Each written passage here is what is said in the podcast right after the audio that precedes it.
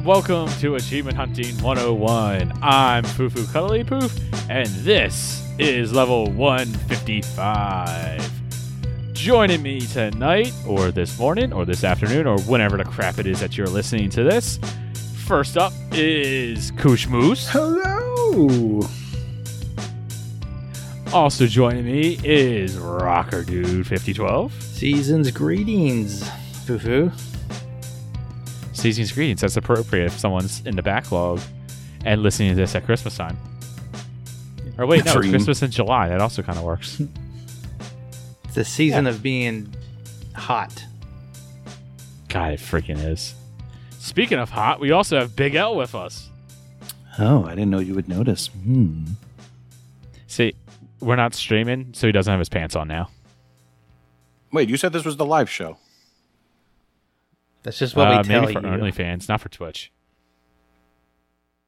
Ooh. No comments. All right. I only have the best fans.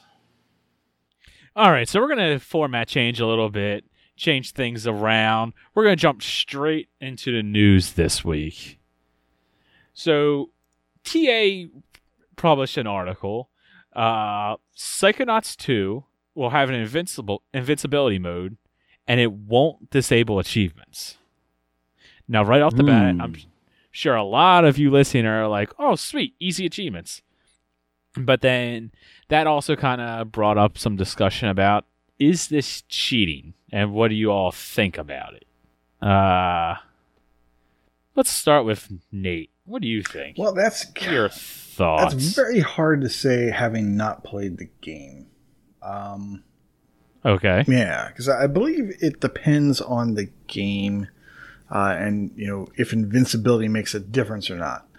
Uh, if the game is incredibly difficult, then yeah, I think uh, invincibility is yeah, it's it's a good thing. I don't mind that. Um, but yeah, it, I think it really depends on the game. Okay. What about Corey? What are your first thoughts? So, Although I'm sure I kind of already got, I already know your thir- first thoughts. so talking about Psychonauts 2 in s- general, um, we, did ask this question to patrons, uh, and so we did take some of their comments. And so, Chip, I just wanted to throw this in there. He said, depending on the title, it's a blessing or a curse. Uh, in this case, Psychonauts 2, uh, it's supposed to be a rather good game, so I'd rather there not be cheats to make people just blow through it on TA, which may seem dumb, but that's a personal opinion. If the game were a zit, rat, garbage game, etc., the conversation would be much different because it's a game nobody cares about, or at least uh, very few people. Now, we have other patrons that will get their stuff in, but when it comes to Psychonauts 2, it's going to be the same thoughts as other games for me. And to be honest, uh, it, it, there's a mix. Uh, I, I welcome them. Uh, I really don't care if they unlock achievements. Um, I kind of would rather them not even be there if they just disable them. To be honest, kind of like mods and Fallout. Uh, I believe if you enable those, they just no achievements can unlock. So uh, that's cool that they're there. But for me, I'm I'm not going to touch them if that's the case. Typically, typically, like I said, there there is a there is a little wiggle room for that though. Okay. And one thing I do want to make clear before we go to L, uh, this was announced on Twitter, and in the Twitter f- thread, someone asked if it would blo- actually block the achievements or not, and Double Fine's, you know, the official Twitter account, replied and said nope. So this is confirmed that invincibility mode will unlock achievements. But Al, what are your thoughts? All right. Well, first I'm going to read something that J. Bloch said. Uh, yeah, it sounds similar to the red uh, bricks in the uh, Lego games. It's there for the people that uh, just want to power through the game for the achievements, or even for people who just want to go through the game on super easy mode. For the people think it's cheating, you don't have to use it. It's a single player game, and besides achievement competitions, the way you play your game doesn't affect me. Play it however you want, you're still experiencing the game. Another way to look at this if I go to a museum and look at a painting, am I enjoying it less than someone who went to school for years to learn about the history of the artist? No, I'm just enjoying it differently. Well, Jables, I'm going to have to say you're wrong. now, I know I'm always taken to task for telling people how to play, what to do. You never. Yeah, sometimes. Well, why are achievements there? Some people say it's just for you. But I think achievements are meant to be a symbol of something you accomplished. You know, achieving something. So, on one hand, would I use these uh, so called cheats? Absolutely. I used Game Genie growing up to beat Castlevania Ninja Gaiden. And I definitely used the assist mode in the often brought up Celeste. Now, some will say, hell, there's no asterisk. You get the achievement points no matter what. That would be Elroy who would say something like achievement points, by the way. Now, on one hand, that's good, but on the other hand, that person who busted their ass beating Celeste legit, they might feel slighted by that. So I'm just playing Dev Right. L's advocate over here. If you got a really hard achievement, then you it took you months, and then months later, someone figured out a way to to cheat it, or they assisted it, or whatever, you might get upset. There are things like competitions, like Jable said, but there's also leaderboards. Uh, there's trophy cases. There's all kinds of things. People do show off their achievements. Right. So, you know, I'm gonna John Kerry this flip floppy on the fence, and uh, I could see both sides. I could definitely see both sides. For something like Psychonauts, I would hope people would play it first the right way, or maybe they would something like Celeste, they put it in like six months later or something. Right. To kind of go off of what Chip said, where he said it depends on the title. For me, I'm kind I I'm kind of the, between two opinions on this one. I think it really does depend on the title and the game that we're talking about. For something like Psychonauts, from what I understand, I haven't played the first one, so I don't exactly know how the game is, but it appears to me to be kind of like a kid-ish 3D platformer akin to like a Ratchet and Clank or Jak and Daxter or something like that. Um, for something like this, and like Jable said, where it's a single player game, it doesn't much necessarily matter. And more of the purpose of playing that kind of a game is to just kind of experience the story, experience the gameplay, have fun with it. Now, for something like a Dark Souls or on the PlayStation side, a Demon Souls, those games are meant to be difficult. They are meant to be brutal. You are meant to fail. It's a trial and error game. You're not supposed to just be able to play it and beat it. It's not just about the story, even though that is obviously part of it.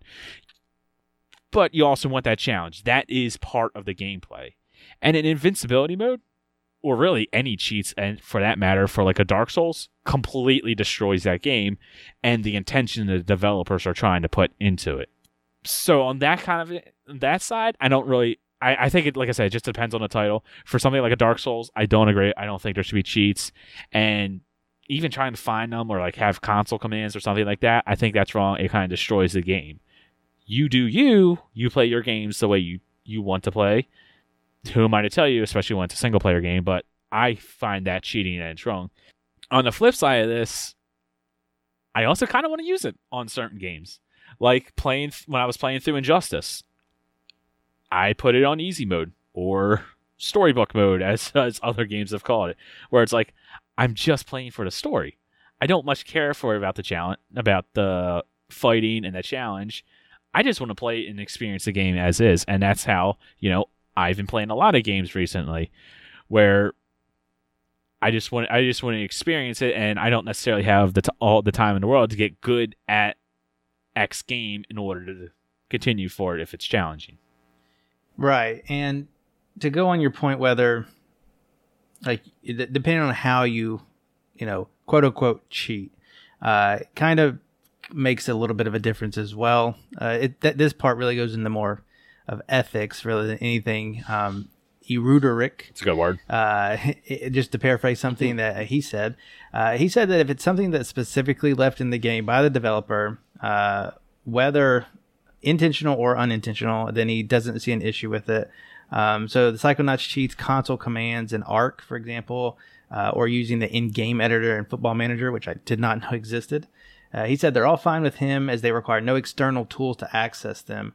Um, console commands are a little bit of a gray area uh, because you do have to uh, uh, go about it usually a different way to see that. But um, the other part, the external things, are obviously things like throwing it back old school, like I did, similar to L. I didn't use a Game Genie, but I used a Game Shark uh, for Pokemon so much. Yep. uh, but he, uh, Irudaruk, gosh, I can't say that name. Um, he- to bring it back that. to a modern take here, he, he brings up surviving Mars. So he said when it becomes bad is things like surviving Mars, where while they are allowed, kind of, um, you know, by I guess you know Xbox because it's in the Xbox app where you have to go. Uh, he says these external mar- mods are allowed by the game dev for various things, but the mods that unlock all achievements are constantly being removed, despite the community's effort to keep uploading them. Uh, clearly, if they're being removed, then they shouldn't be allowed. However, uh, he doesn't criticize anybody for using them for achievements. Uh, he just questions their thought process. Uh, when you buy a game, um, when you spend money uh, only to unlock all the achievements, so it definitely kind of takes a different road when you have to consider how you're cheating uh ver- and, and more now really than back in the day because scrounging the internet for those cheat codes uh that was like not something that was added in after the fact that came baked in the game um, if you're playing gta you're Right. putting in the rhino the rhino code or uh even the famous konami code Yes. you know which I don't know. I, I think all of that stuff is fine, and I agree with uh, Ruderick uh, here and all his points as well. And yeah, and like the other the other issue really focusing on the achievement side on this is between Rat, Zits, uh, all the other easy developers, there is a plethora of easy games nowadays. Having Good word. something thank you. Having games now come in with built-in cheats that don't disable achievements now just makes that one more game that probably would have been a more on the higher end of the TA, TAD scale. Everybody on TA is probably going to turn on invincibility mode, and it's going to tank. It's going to tank that ratio, and then you know normal people who don't necessarily pay attention to TAD for uh you know they're going to turn on because they want to experience the game. So the Game Pass bump for something like this isn't really going to be there. Yeah, it's interesting. Did they explain why they did this? because for something like Celeste, for example, Um, Celeste is meant to be a, a tough as nails platformer, Uh, but I believe the devs put that in there so people could, of all skill levels, could experience the entire game, experience the story. So I see why they did it, but I don't know. It takes away, like I said, from the people that did legit. But how many countless people experience the game that normally wouldn't have because they would stay away from a tough as nails platformer? So I'm just going to sit here and play both sides the whole time. Nate, what are you thinking? I, I'm thinking that me personally, and these games specifically, um, you know, uh, Psychonauts 2. Day one, am I going to turn on the invincibility? No, absolutely not. I'm going to start. I'm going to play Night the, one? I'm gonna, no, probably never. I'm probably never going to turn invincibility on because I want to enjoy that game, and you know, Sure. and I've got skills.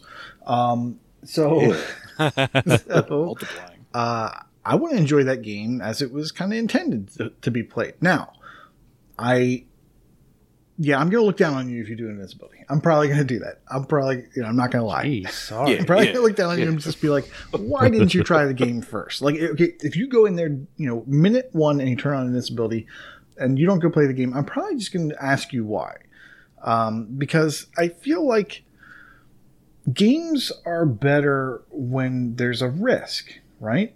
The reward is better when there's a risk, when it takes you more time and some skill or some trial and error to complete a level, you're going to feel better about that. Now, if that's not what you're in it for, and you're just in it for the gamer score, okay, I get that.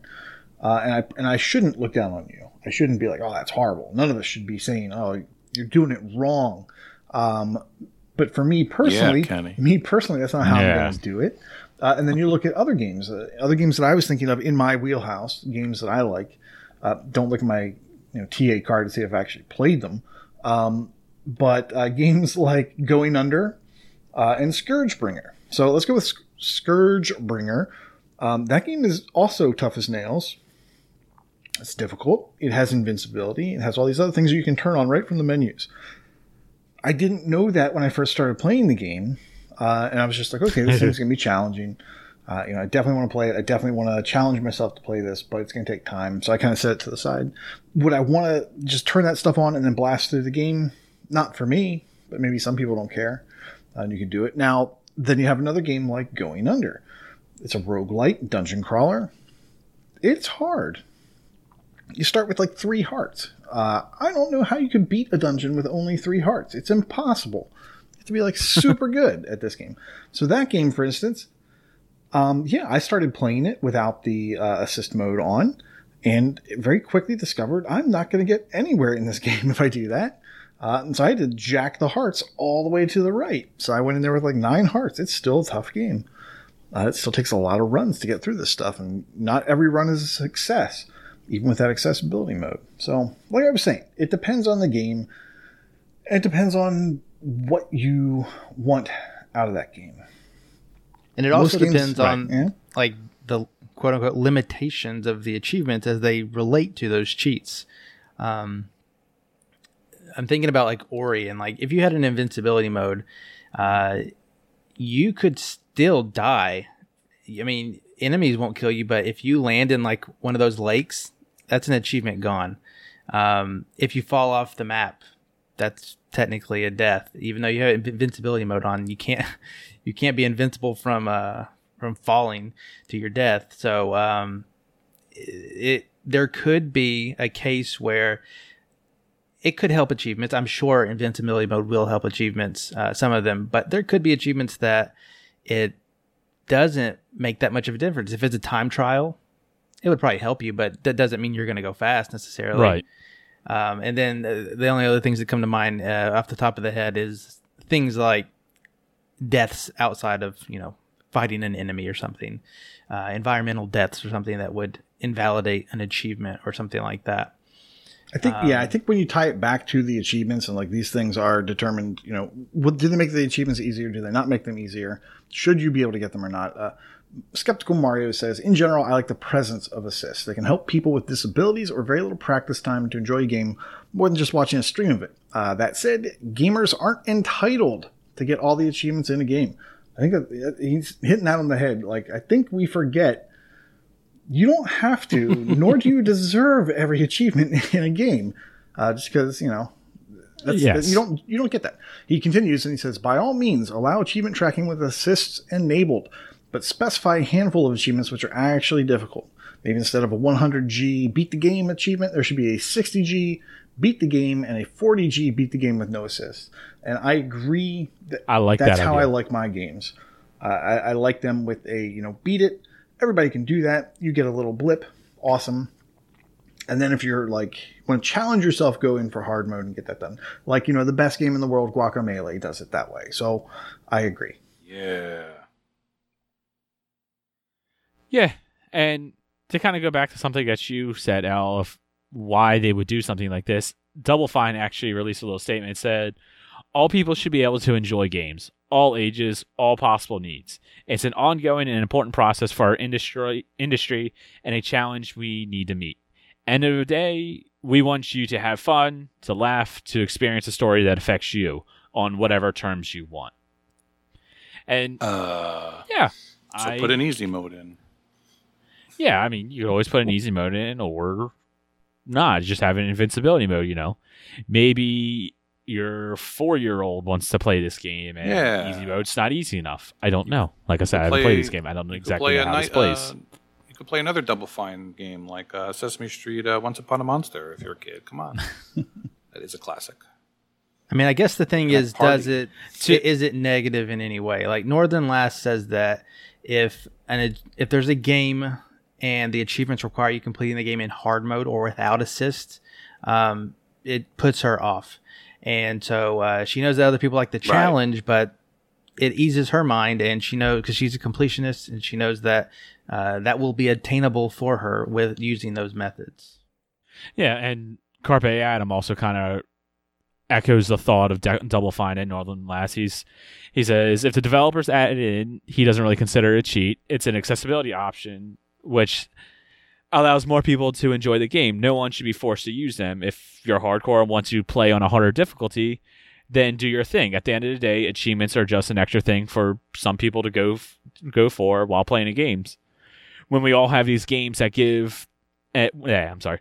When we have all these games that give them out like candy without even really having to play the game, I don't th- I don't think giving people the option to just make the game easier is an issue. But you know, mm, That's do you disagree?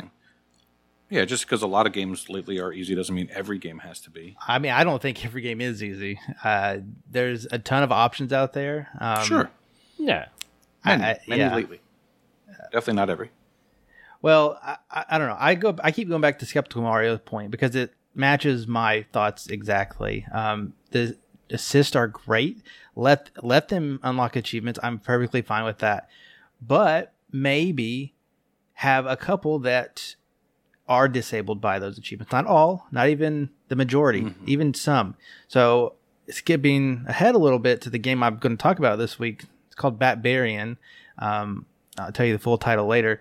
It has assist modes that I have found in the menus. They're not really hidden. You just press start and go to assist, and there's a ton of assist in there. They they really make it accessible to a lot more gamers because let me tell you right now, the difficulty there there's a spike at difficulty, and those assists will help you. Now, through reading different forums and whatnot, they and, and seeing it for myself, they do not disable achievements. You can still get them. However, there are two achievements in that game that are eh, that have an icon on them in the game menu. However, they're like secret achievements, and you can't exactly see what they are.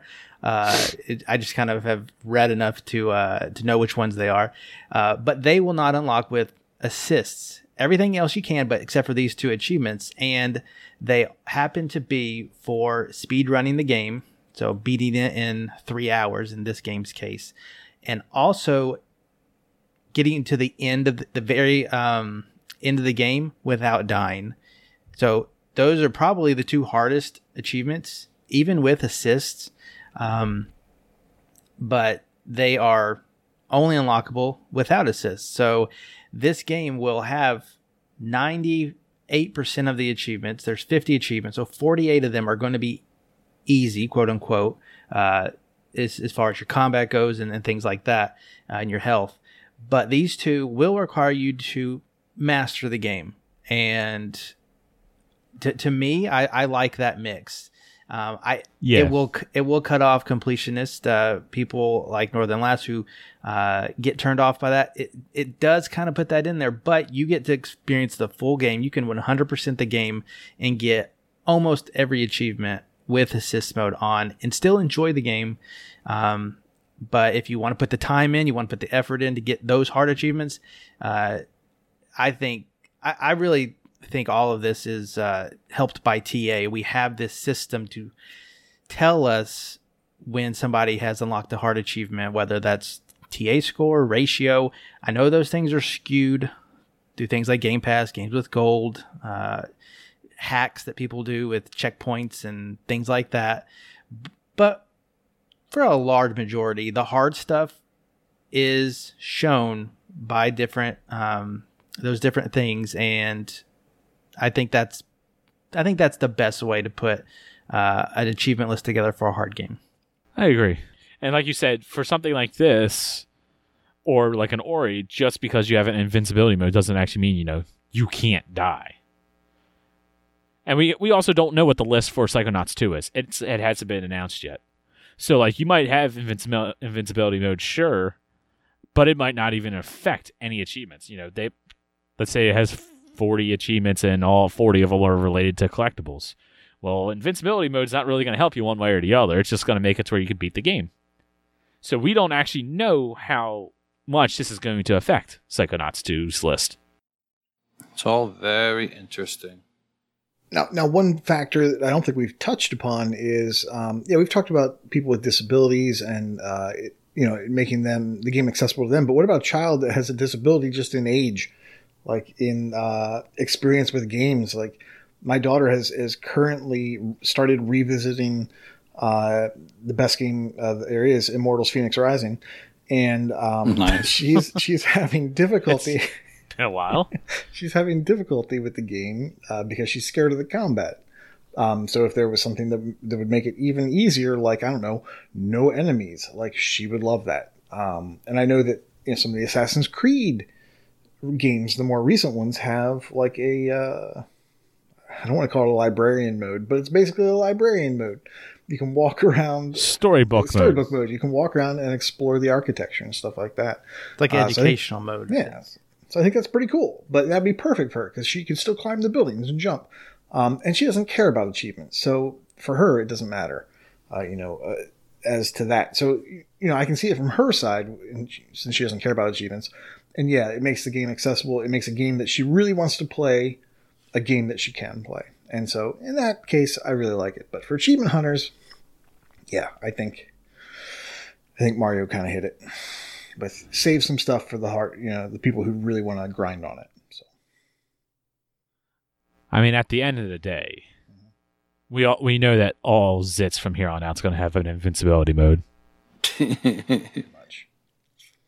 Now, one game that I wouldn't mind having some help on is Max Payne 3. Oh my gosh. oh, Have you guys ever heard of this game? Max Payne 3? Never. Yeah, okay. Why don't you tell us about that, it? that was a Show it off. painful segue. Yeah, so uh so I used to play Max Payne on the PC, you know, the very first game when it was like this noir filled it was just dripping with noir and uh, painkillers and uh, just really cool slow mo um, shooting. It was kind of new at the time too. I don't really remember bullet time. I think they, I don't know if they coined the phrase or not, but um, it was it was a really cool game on the PC. And then they had a they had a sequel on the PC, obviously, because somehow we got from Max Payne to Max Payne 3. So now here we are, Max Payne Makes 3 sense. on the Xbox 360. And as I'm loading it up, this is this is a Rockstar game, so it's not uh, the original developer. And I kind of had that Reese's peanut butter like thought, like, is hmm. this Max Payne in my GTA 5? Or is this GTA 5 in my Max Payne? I can't tell because What came first, the GTA or the Pain? well, the GTA because it took forever to load, and it was just like playing GTA Five, and that the game takes five minutes to load, and you're reading tips, and you're like, oh, okay, well, I really would like to play this game because all I'm doing is reading about it, and it sounds amazing. And then you get in there, and it's like, oh, I'm actually doing Max Payne stuff. I'm, you know, I'm leaping through the air. Time is slowing down. I'm shooting people in the head. I'm getting crotch shots, and I'm getting rewarded for it. Um, it's a fun game. I really like the gameplay in Max Payne uh, 3, and uh, I, I like a whole lot about this game. And they they have packed in a ton of replayability. If you want to get all the achievements, you're going to have to play the game several times. Uh, you can play it on easy, and you get an achievement for completing it that. And then they have, I think, two other difficulty, two or three other difficulty modes. And then they have alternate modes, uh, which are like uh, don't use any painkillers, uh, or if you if you do, you can use painkillers. I think it's hardcore mode. You can use painkillers, but if you don't take one manually, then you have to go back to a checkpoint. Whereas if you do take them, then you're okay. On the other lower aside. difficulty modes, when you get hit and you kind of die, you automatically take a painkiller, so you don't have to, you don't get suffered. Uh, These, these penalized, I'm sorry for doing that. painkillers are your health up, like refilling your health. Yes, they uh, they refill your health basically, and you only have you have a limited number of those. You can find more throughout the level. Are they Um, spelled P A Y N E killers? No, I don't think they are. I, there's no label for it. I think I think when they spell it in the achievements, I think it is P A I N. That that's you know that's a wasted. They, Fail. They totally could have done that. Fail Um, there. so then um, the other thing that makes this game difficult is that they you know, this comes from an era of gaming where you take a really good single player game and you tack on multiplayer you just do it and then you give it a whole bunch of modes and a whole bunch of maps and you just make people do it um, so what you have to do in this game is uh, i think there's four pieces of dlc maybe five and you have to basically do situational things on these maps, which is kind of cool. I like situational achievements. Um, but then you have a really grindy achievements. Getting to level 50 requires you to play a ton of time. This thing's going down in a few months. Um, so, you know, we got a group together, we've got a channel together, the Max Payne 3 uh, channel that you can opt into. Uh, and we're trying to get uh, you know, people through to get at least the situational stuff and some of the grinding stuff uh, to get done. Uh, there's kills with a certain weapon, there's kills as a certain uh, class, uh, and then there's just level 50. And level 50 is quite the grind. You can do it in multiplayer. The other nice thing about it is you can do it in this um, challenge mode or arcade mode. And arcade mode will give you XP, 1000 per run of this one really easy map, uh, 4.1. And that's what I've been spending most of my time on lately. Uh, it's just kind of grinding this game out. Now, I, I, I, really like, like I said, I really like the single player. The multiplayer is kind of fun when every now and then we can go in and just have fun doing it because we're just trying to get XP or we're just trying to get kills. So, yeah, we could take turns or we could have fun. Um, it's kind of good for that. But and having fun is the most important thing. Yes, there you go. Having fun and getting getting achievements. yeah, it looks like this is going down in September 16th. It's actually only like two months left. And the other crappy thing is that this game is not backwards compatible. That's probably the worst thing about this. Yeah. So you have to play on uh, Mr. Xbox 360. Yes, you do. And and you have all the 360 woes with, with uh, DLC you know, is it va- is it downloaded? Is it valid? And also, you have to um, download it through the 360 straw, uh, which takes forever uh, for small amounts of data. So, so once you get the season pass, you have to go into the game and download each individual DLC. It's not not fun. Yeah, it's a whole thing. Why is everything not backwards compatible at this point? Didn't the backwards compatible team take like eight months off or something like that. Everything should be backwards compatible. I'm sure there's licensing reasons or logistical reasons or something. Ah, sounds like BS to me. With the rocks, I mean, they did GTA 4, 5, RDR, so RDRR, LA Noire, RR. So I don't know My why point Max exactly. 3 is not PC. You think it was just laziness? Nobody wants to play on their 360 anymore. Add it. Uh, so for the but, level 50 is there there's a certain part you have to get to in the single player yeah so if you're going to do multiplayer grinding you can do that pretty much from the start uh, but if you want to do the single player thing and not need other people there you have to progress through the campaign on any difficulty level you want past level 4.1 uh, so i went all the way to the end of 4 the start of 5 uh, then you can just do your grind on cool. 4.1 in arcade mode any level you've unlocked in the campaign you can do arcade or score attack on so I think I was saying sure arcade mode, but it's it's score attack that you have to do to to grind. Sorry.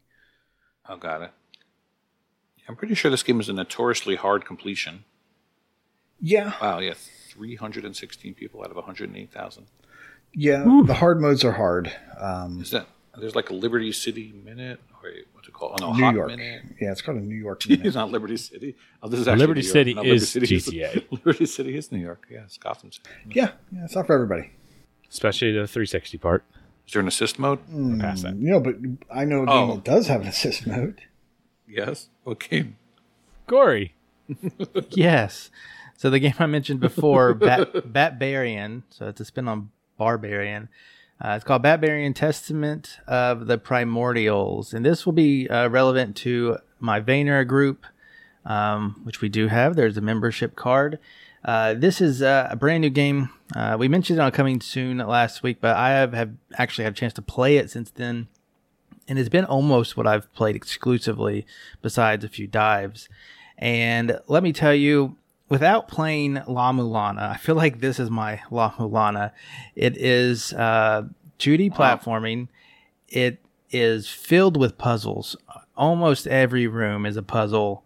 Um, I don't think any span across rooms, which I think La Mulana is kind of known for. Like pieces are everywhere. Uh, this one is pretty much contained in the screen that you're on. Um, there might be some portals that go to another side of the map or uh, something like that. But for the most part, getting from one side to the other is done on one screen. So there's a lot of figuring out that you have to do for it.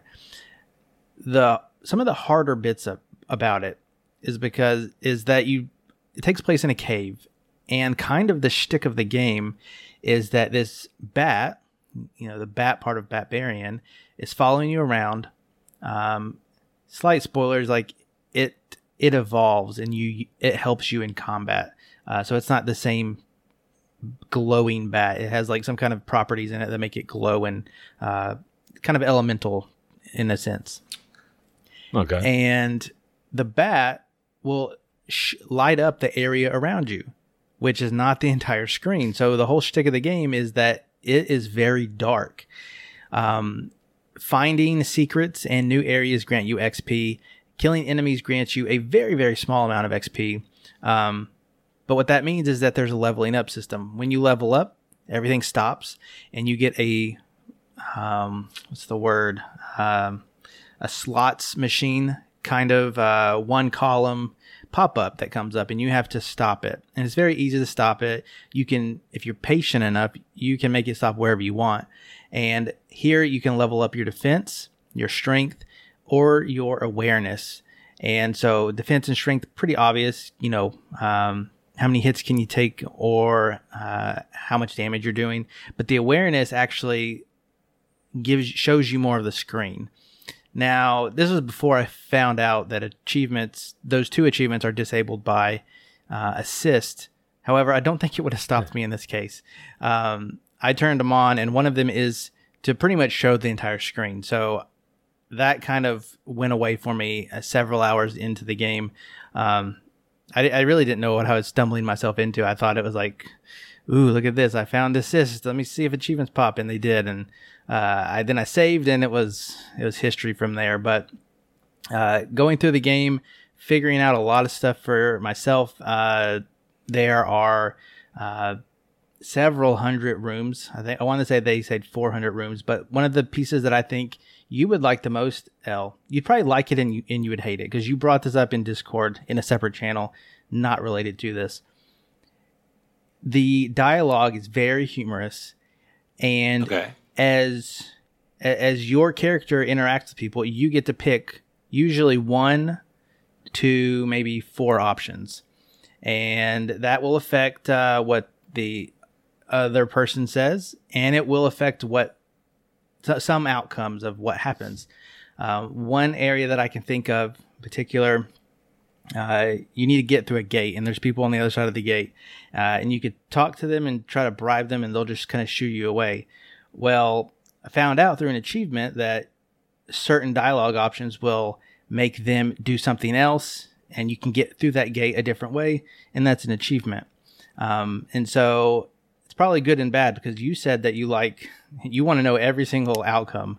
Um, you could probably get that with a lot of saving and reloading, but uh, it it is a thing in this game.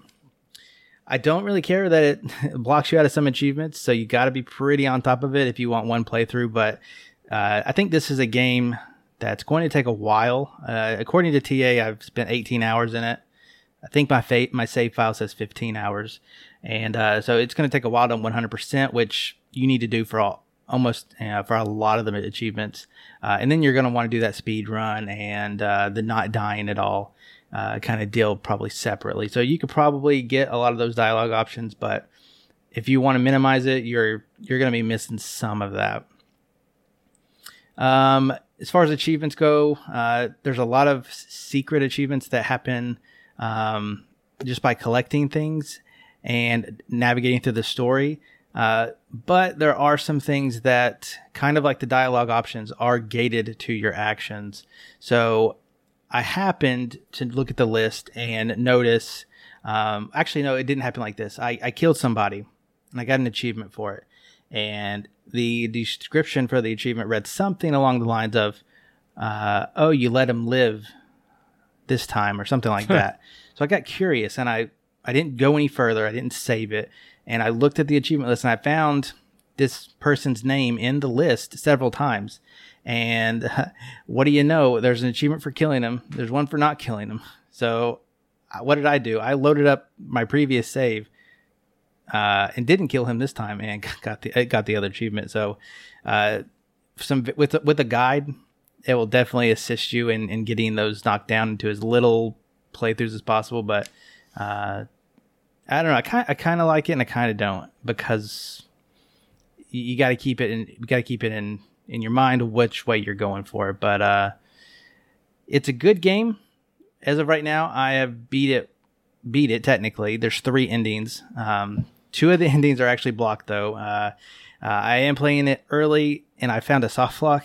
The developers are have looked at it, Ooh. and uh, they they they hope to have it fixed soon. But they have to uh, fix it and sub- do the submission process. So it won't be here by the time this podcast drops. Is when I think it comes out, maybe the day before. Uh, so it won't be here by launch, but it, hopefully it will be pretty soon. This totally looks like a game that's up your alley. You know, I was really stoked on it when I first got it, and then like some of the puzzles just really racked my brain, and I almost gave up. Uh, there is not a lot of information out on this game. Uh, it's been out on PC for a little while. Um, there's very little videos on it, so like somebody put up their whole playthrough on YouTube, no commentary. So I'm having to sc- scrub Oof. through a seven-hour video to try to find just the room I need, just to like give me a hint, you know. Um, but uh, it's okay. It, it the lo- the longer it goes, the the more it's like okay, I want to kind of be done. But I am getting close to the end. As soon as I can get past this soft lock that I'm in. Um, I, oh, I did mention it before. I'll just mention it one more time. The difficulty in this game, like at some point, it spikes and it seems to stay there. And I'm, I'm really talking about bosses, not your little random cave enemies. Um, it almost turns into a, a bullet hell, and you have to do some really quick thinking. Um, when you play the game, you'll you know what I'm talking about uh, because this bat that has this like elemental, uh, you have to do some quick thinking on which element he needs to be at which time in order for you to best get through this this boss. So I don't know. It's good and bad, I guess, but I, it kind of turns me off a little bit. Uh, however, I do really want to get through it. Like I said, the dialogue is hilarious, so that's probably one of the things that's keeping me there the most. Um, but there is a lot to do in this game, a lot of collectibles as well. Oh, I didn't even mention said- the best part about it that I I, I gushed to Kush on. Uh, this will be my last thing on it. It does one of the things that uh, I think all Metroidvanias should do. Uh, in typical. Metroidvania fashion, it has a map and it is tile based, and you can go through each. You can select it on the map each tile, and what you can do is you can place a marker. So it could be a chest icon, it could be a skull icon, it could be a check mark. There's a ton of icons you can pick from, but with the collectibles, you have to collect every chest. You can mark when you're done with the room, when you found all the secrets, or you think you did. Put a check mark, and you know you're kind of done. You you can mark it off as you go. Oh, that's nice. I love that feature. So it, it does some things right, um, and does a very few little things that I have criticism on. Uh, but otherwise, I think it will be a good game. It's published by Dangen Entertainment, and I'm really liking their games. Like they are a publisher Who that I am watching everything that they put out now because they have some really good titles. Kind of like you know, it's, it's another Digerati for me or another Devolver Digital for me. Um, whenever I see their name, I'm I'm, I'm going to be uh, a little bit more interested than had I if it was random. so the game's twenty dollars. Would you recommend it at that price or sale? It's hard. It's hard to me to recommend anything at full price these days. But um, Hmm. I understand that. Is it going to stealth drop into Game Pass tomorrow? I mean, yesterday? I highly doubt it. um, Dangen did publish um, Crosscode And Bug Fables. Just about to which just bring that went, up. so one that just came out of Hmm, interesting. Game Pass, one that just went in. Uh, So but I don't think their other stuff is. Uh, fun fact though, they also published uh, Minoria and Astalon, which are both Metroidvania. So it seems like Metroidvanias are in their wheelhouse. Just another reason to keep an eye on them. So, so yeah, good stuff from them. And like Play All right. Anywhere Vayners. They're good. It does say play anywhere. However, I haven't been able to get it on my PC, so I don't know if that's just like a uh, Really? A pre-launch thing. I'm gonna try again when it officially releases, but uh, if it is, that would just be another plus for it. Icing on the ground. All right. Uh, El, what game are you going to bring to the table? Oh my gosh, it's my turn. It is your turn. Go guns blazing. And I was coming here ready to talk about an easy zero to one hour completion from the Ratalaika library. But alas, this game gave me some issues. Uh, the game in question is called Gutwhale. Woo! And it is a roguelite run and gun. Ah, that's why you said guns blazing. You sly little devil. And uh, yeah, basically the the uh, premise is very simple. There's only three levels in the game, and each level What? consists of four like really four mini rooms. Yeah, you could beat the whole game in two minutes. That's actually something you can do, but uh, it's not easy. So the first room has one enemy, the second room has two enemies, etc. And then after the four enemies, you this big frog comes and you can kill this frog and and depending on how well you did in the level you can buy stuff in between levels well actually let's go back a little bit the premise of the game is you get one bullet and after you shoot the bullet you have to then recollect that one bullet Uh, you get three lives so when you die you get a second bullet added which so it actually gets a little bit easier as you die but your points, uh, which is basically used as your money, you won't get as much. So in between levels, you can buy hearts, you can buy uh, bullets, you can buy hats that do different things. So my issue is I was looking at the solution to get to the third level. And it tells you to do as well as you can on the first two levels to be able to afford the God hat for the third level. And that entailed getting the point modifier after the first level. And for the life of me, I just couldn't beat the second level. And then I finally beat the second level once and died immediately in the third level. So I said, fine, let me go boot up uh, a video and see what they do. And in the video, they just go for hearts. And that is what I should have been doing all along. Just get extra hearts, which is basically extra lives, which is also extra bullets. So eventually, I made my way through the three levels, and then after you beat the three levels, there's an achievement to see the true ending, in which you basically just uh, move some boxes around and you jump up the boxes, platformer style. Spoilers. And uh, well, I'm going to give some hints because there's stuff that's not made clear. So there's some tasks you can do in the game. Uh, so there's killing 50 frogs. And then the achievement is a little misleading on that. It says kill up to 50 frogs. No. What? No. It's kill 50 frogs. I was going to ask about that. yeah. That's just worded wrong. Kill up to um, 50 frogs implies I can kill one in, in a lot. yes, it does. and 51 frogs means it un unlocks it. Um, so the initial solution says for all the tasks you can do, you can move those boxes around, but that is not true. You can move all the boxes around whether you've done the tasks or not.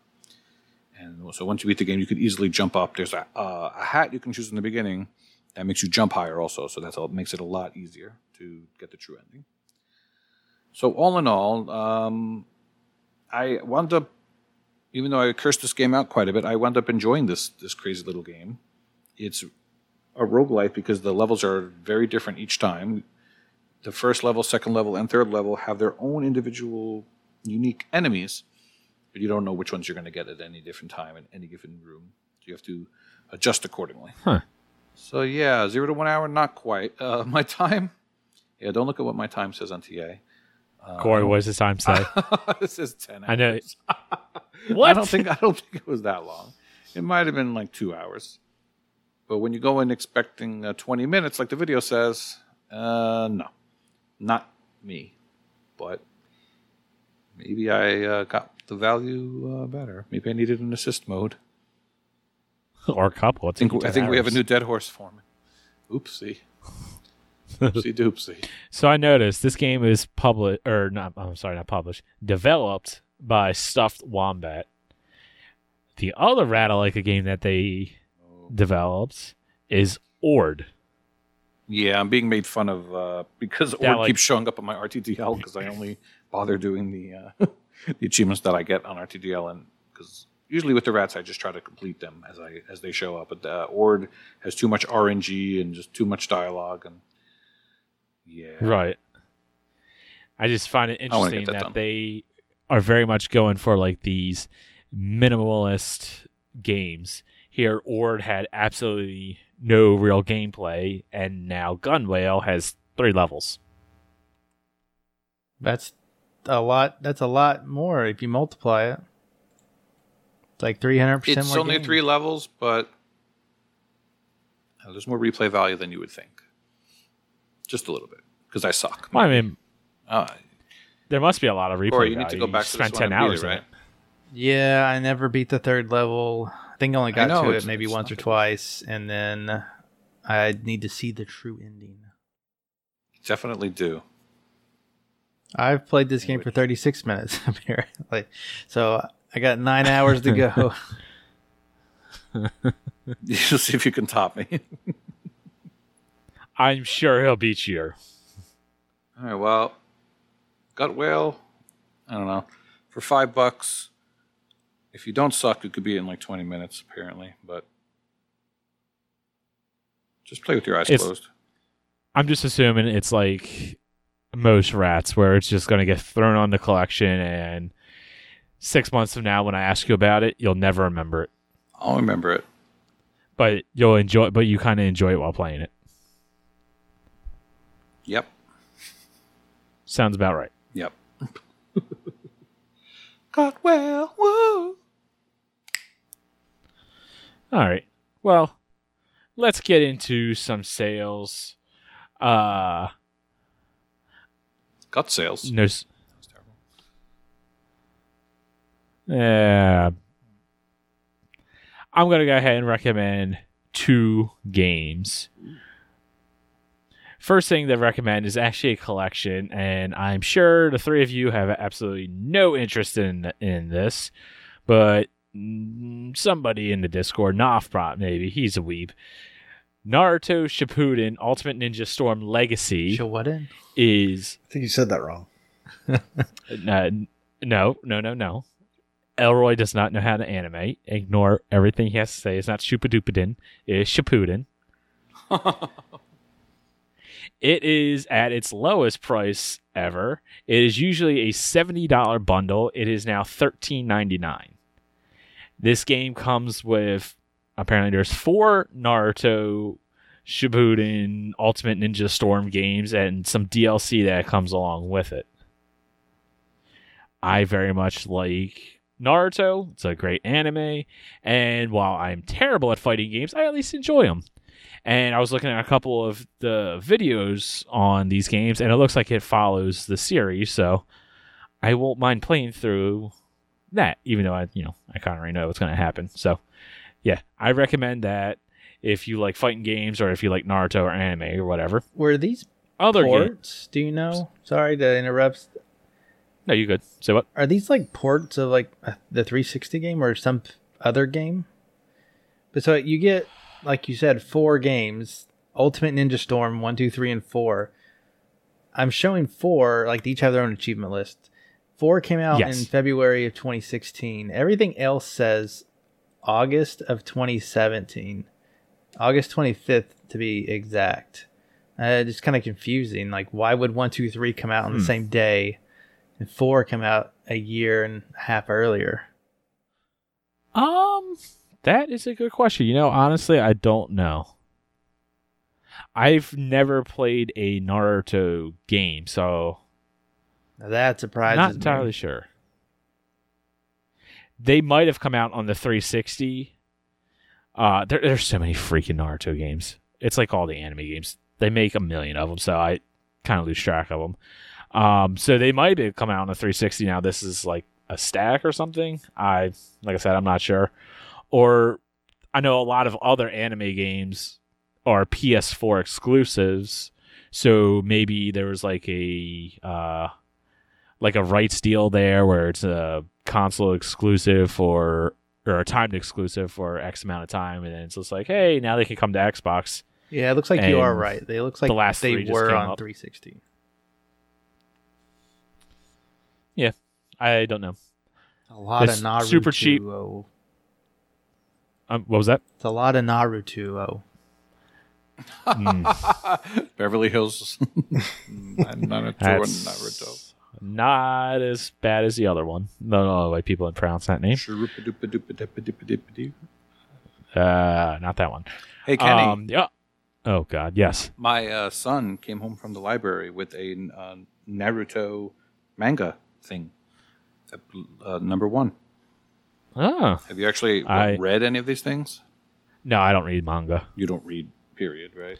Uh, Did you I know- don't read manga. Did you know that? I read, not manga. Did you know that you read them right to left? I did. Uh, you read them right to left, and there's no color. It's all black and That- white. That is true. That's probably makes it easier for them to pump out 500 of them. It's there's another it's a reason real for reason. it. That yeah, there's a, like a real reason, not just because it's easier to produce. I forget the exact reason. I think it's something to where like the you you focus more on the expressions of the characters themselves and what they're saying more than just on the artwork or something like that. I for, I forget exactly. But yeah, I have zero interest in reading manga. Now, if you're Manga's listening to the white. if you're listening to the audiobook version, what do you call the person who, who speaks? The the the manga or the womanga? The uh, I was thinking of the Naruto. Ah, nice. it says mangas in black and white mostly because of time and cost constraints. See, Oh, never mind. I was wrong. and the price. There, it's it. Japan is cheap. That's all it is. Okay. But the other answer that you're getting at is perfected art to convey stories and emotions. See, you were right. You were on the right track. Oh, I was right. Yeah, Okay. there's five different reasons. So we are both right. Yeah, yeah, yeah. That's a first. I'm going to be right about right. this next one too. Oh wait, you you got one better. You got an even better. You go. You go first. Yes.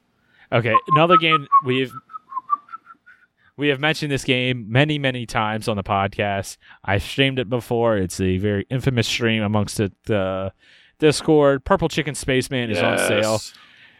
Uh, two forty nine down from ten dollars. Just That's an insta just go buy. buy it. That's an insta It- buy price.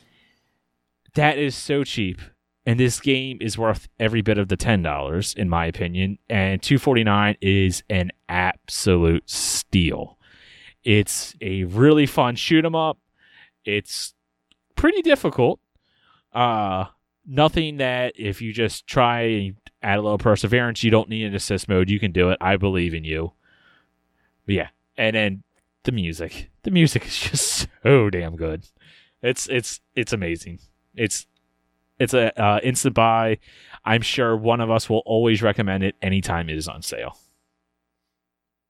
Yeah, Parry Gripp.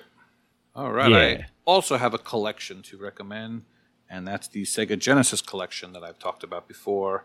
It is a measly nine dollars, down from thirty. I believe I bought this game for thirty dollars at launch. That's how much I wanted it. There's like What games are on there? Games. I don't know. Sixty? I don't know. There's some ridiculous number. Some probably never. Dang. You probably never heard of any of these games, like Sonic the Hedgehog. It says 25. Um, stop it. There's Wow, you more. aren't even close. It's 25. You're lying. There's like sixty. 'Cause They have like Phantasy Star. They'll they have games. They have Sega Master uh, games that there might be 25 that have achievements, but there's like Phantasy Star One that was on the Sega Master System is in there, and there's one through four, and there's Sonic one through three, and Streets of Rage one through three, and just every Genesis game you could think of is on there. I do need a narrator because it says 75. It says 25 achievements. So, yeah. Yes. yes. Not every game has an achievement attached to it. 3D Sonic is better than 2D Sonic. Oh my god. Oh, geez. Someone else talk. Fight me. Fight me. Please, someone else talk. This is now the streets of Corey. rage. yes, so I want to throw some love to an underrated game, in my opinion. Uh, it's called Yestermorrow. And uh, I talked about this game when it came out back in November 2020. Uh, less than 100 people have started it on TA.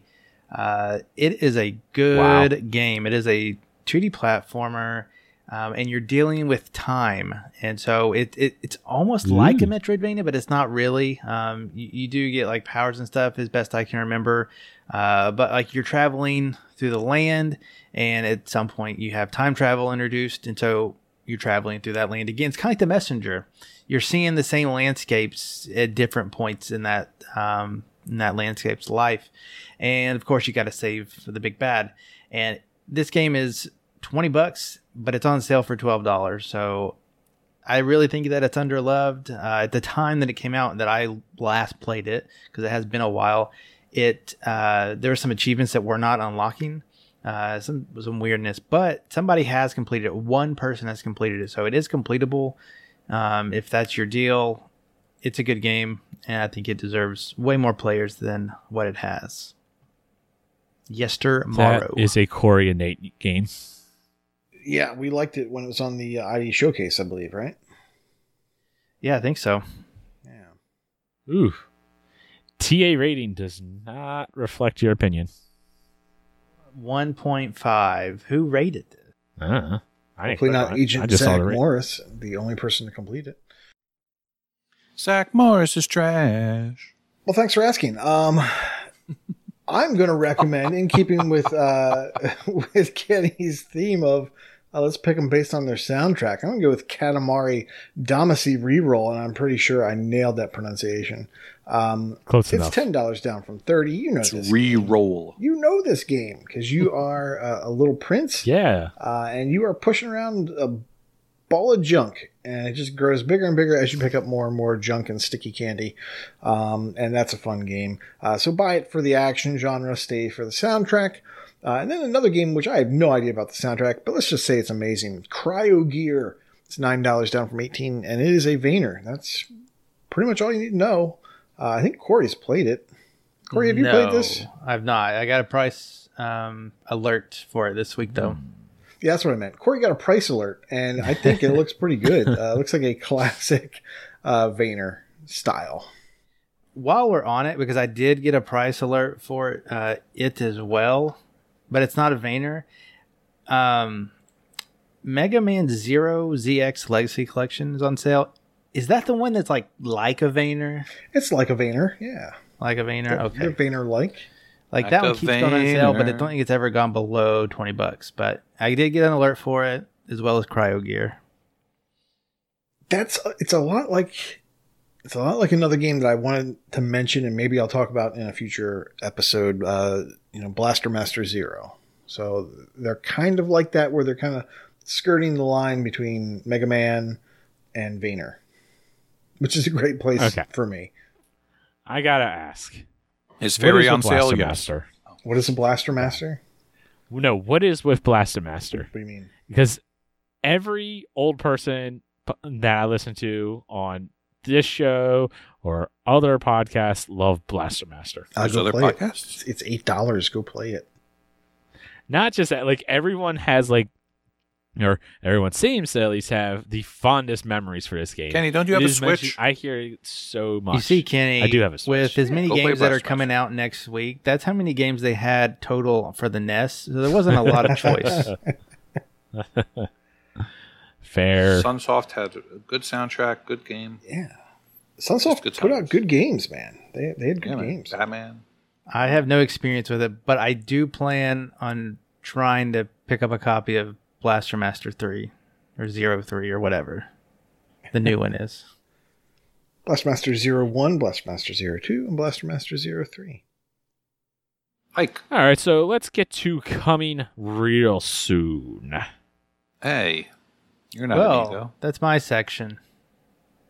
Where's Inigo? It is your section. An ego, we don't have an ego today.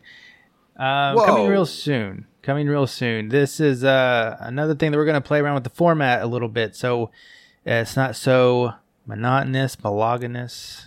It's not just me reading a list of games. So uh, you won't just get bored listening to Corey we talk, each picked a couple. like you did like 40 minutes ago. We each picked a couple games that are coming out in the next week, and uh, obviously we're going to miss be missing a lot. So uh, I, I do implore you to check out uh, the calendar.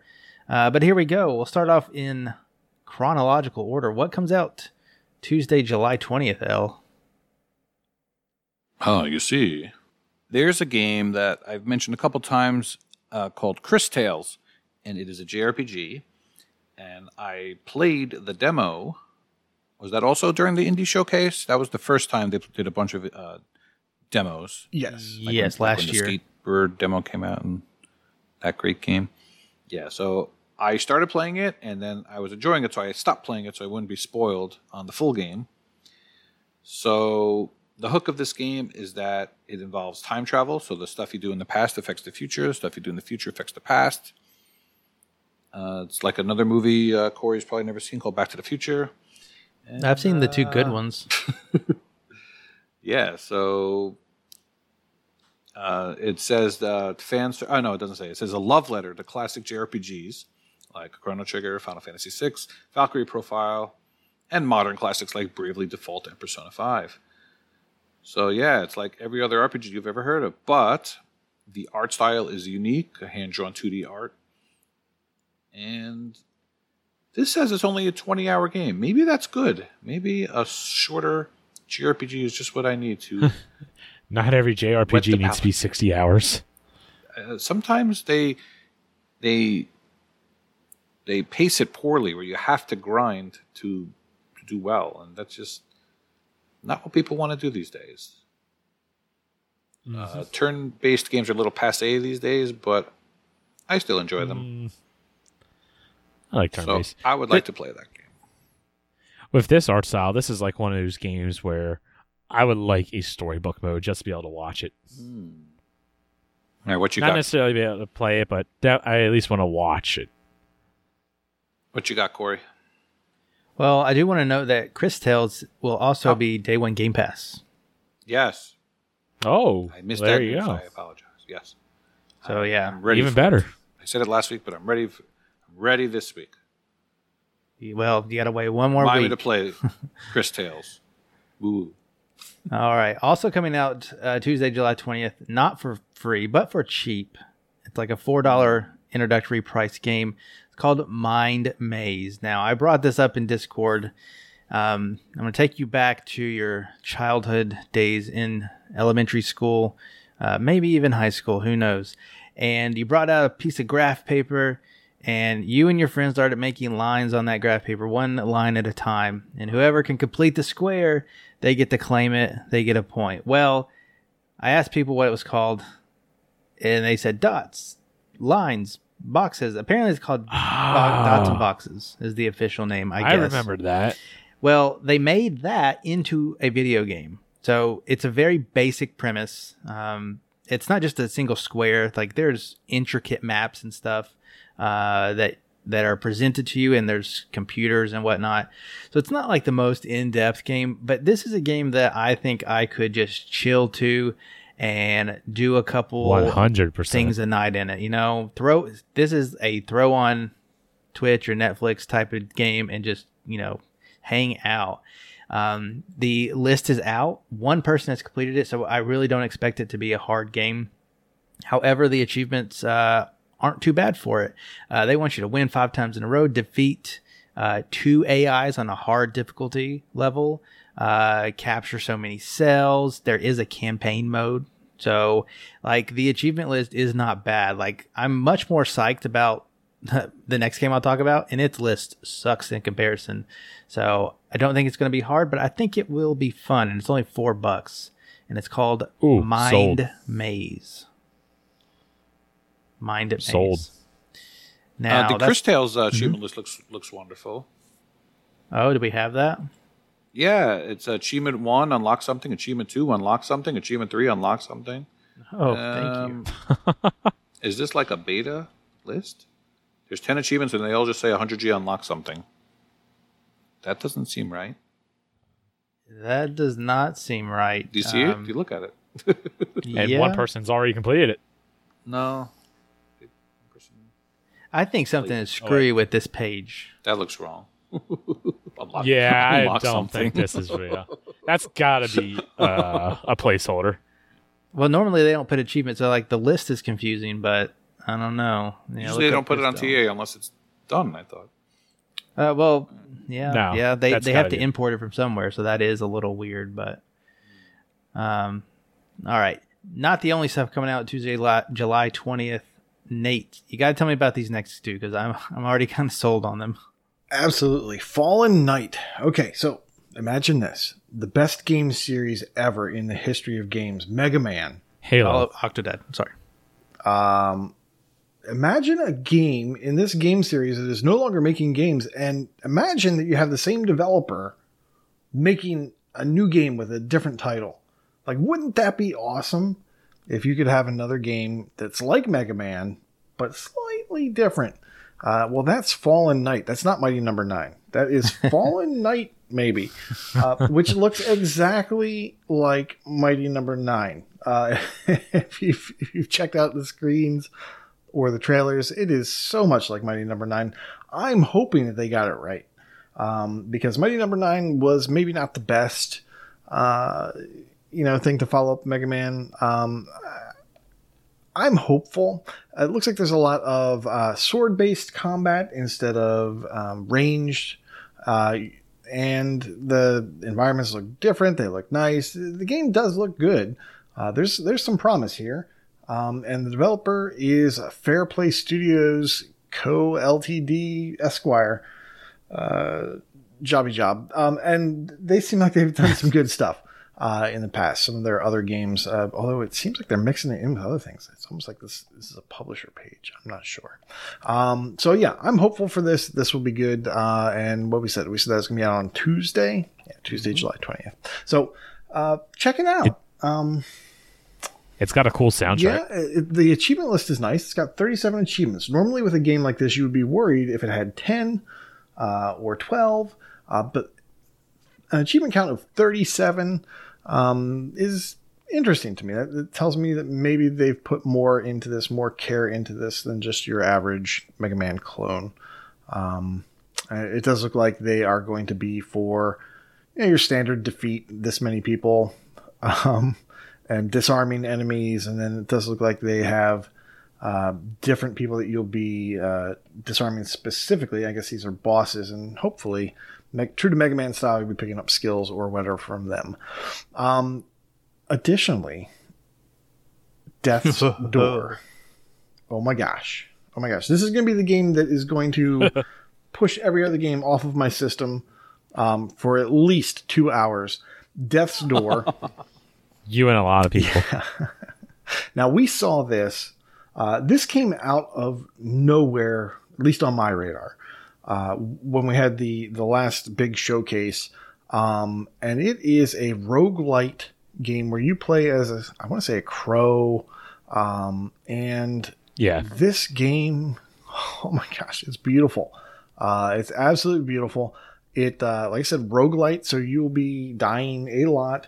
You, the game, uh, as far as we know, the game will be different every time you play it. You know, true to roguelite, um, uh, typical, you know, setup. Uh, you can, if you choose. This is one of the things that uh, was discussed about with the developer during that conference if you want to make it more difficult on yourself, before you go into the first room, you can pick up an umbrella and make that be your main weapon. Uh, so that's pretty cool. Uh, I like the I like what they were saying about the game. Um, so let's just read the propaganda here. Uh, reaping souls of the dead and punching a clock might get monotonous, but it's honest work for a crow. The job gets lively when your assigned soul is stolen, and you must track down a desperate thief to a realm untouched by death, where creatures grow far past their expiry and overflow with greed and power. Um, oh my gosh, yeah, we we've talked about this enough in other episodes, and you know I know Corey is like super looking Yeah. forward to this. I'm super looking forward to this. hopefully, other people are as well. And oh my gosh, and it's and it's Game Pass, so day. It- I was just about it? to say that's Game Pass, right? Game I was Pass. looking for it. Are we sure? Uh, I am going to type in the old thing right now. I was thinking it was Game Type Pass. in the Yeah, old Bing, Bing machine if Death Death's Door is on Game Pass because I did not think it was. I didn't. Well, I didn't think I we knew. it was. Yeah. No, Who's were- telling I- you yes? We were told it was going to be Game Pass. So It's Devolver Digital. There's a good chance, but I could have sworn know. we were told Game Pass. I'll be playing it one way or the other. Ah. It doesn't really matter. But Yeah, it, what was the la- it was announced last year at, X, at the Xbox conference that it was Game Pass. TA is not showing it as such; it's not marked as that, but we did hear that it was Game Game Pass Day One. So uh, we'll, we'll know Tuesday. So hopefully, yeah, Monday it's night. weird. They have like their like Xbox.com has a specific page for it, which is kind of weird, but they don't I don't see those two words. So looking at the Game Pass counter, uh, the coming soon list, it is not on there. Well, that's not awesome. But it's only it's just less awesome. It's only a still twenty awesome. game with a seventeen dollar uh, introductory sale price. Man. Not bad. I'm playing We'll this one way or the other. Yeah, I will be playing. It's a. Devolver Digital title, so it's probably at the least going to be worth that seventeen dollars. Definitely. So that was that was it for Tuesday, July twentieth. So our picks were Cris Tales, Mind Maze, Fallen Knight, and Death's Door. Uh, one game sparked L's attention on Wednesday, July twenty first. What would that be, L? Ooh. It's more word fun. Uh, Gaps by POWGI. I enjoyed on the last episode hearing Elroy Elroy's tale and how he thought it was pronounced Pow G and he thought the I at the end was an exclamation point, so he was just calling it Pow G. That was a great story, Elroy. You are quite an intelligent person. It's POWGI, right? I mean, I don't know. POWGI, Hoagie. I've always anyway. said Palgi. Yeah, no idea. Yeah. But now Elroy has me thinking otherwise. Gaps is a game about Michael Strahan's teeth. No, it is not. It is a game where you have a word and there's a letter missing and you have to figure out the word and then all of the words that are missing all of the letters that are missing in the six words or eight words whatever will form another word. Once you get that word, you beat the level. So it's a typical POWGI fare. Uh, the Elroy has me looking at the achievements now.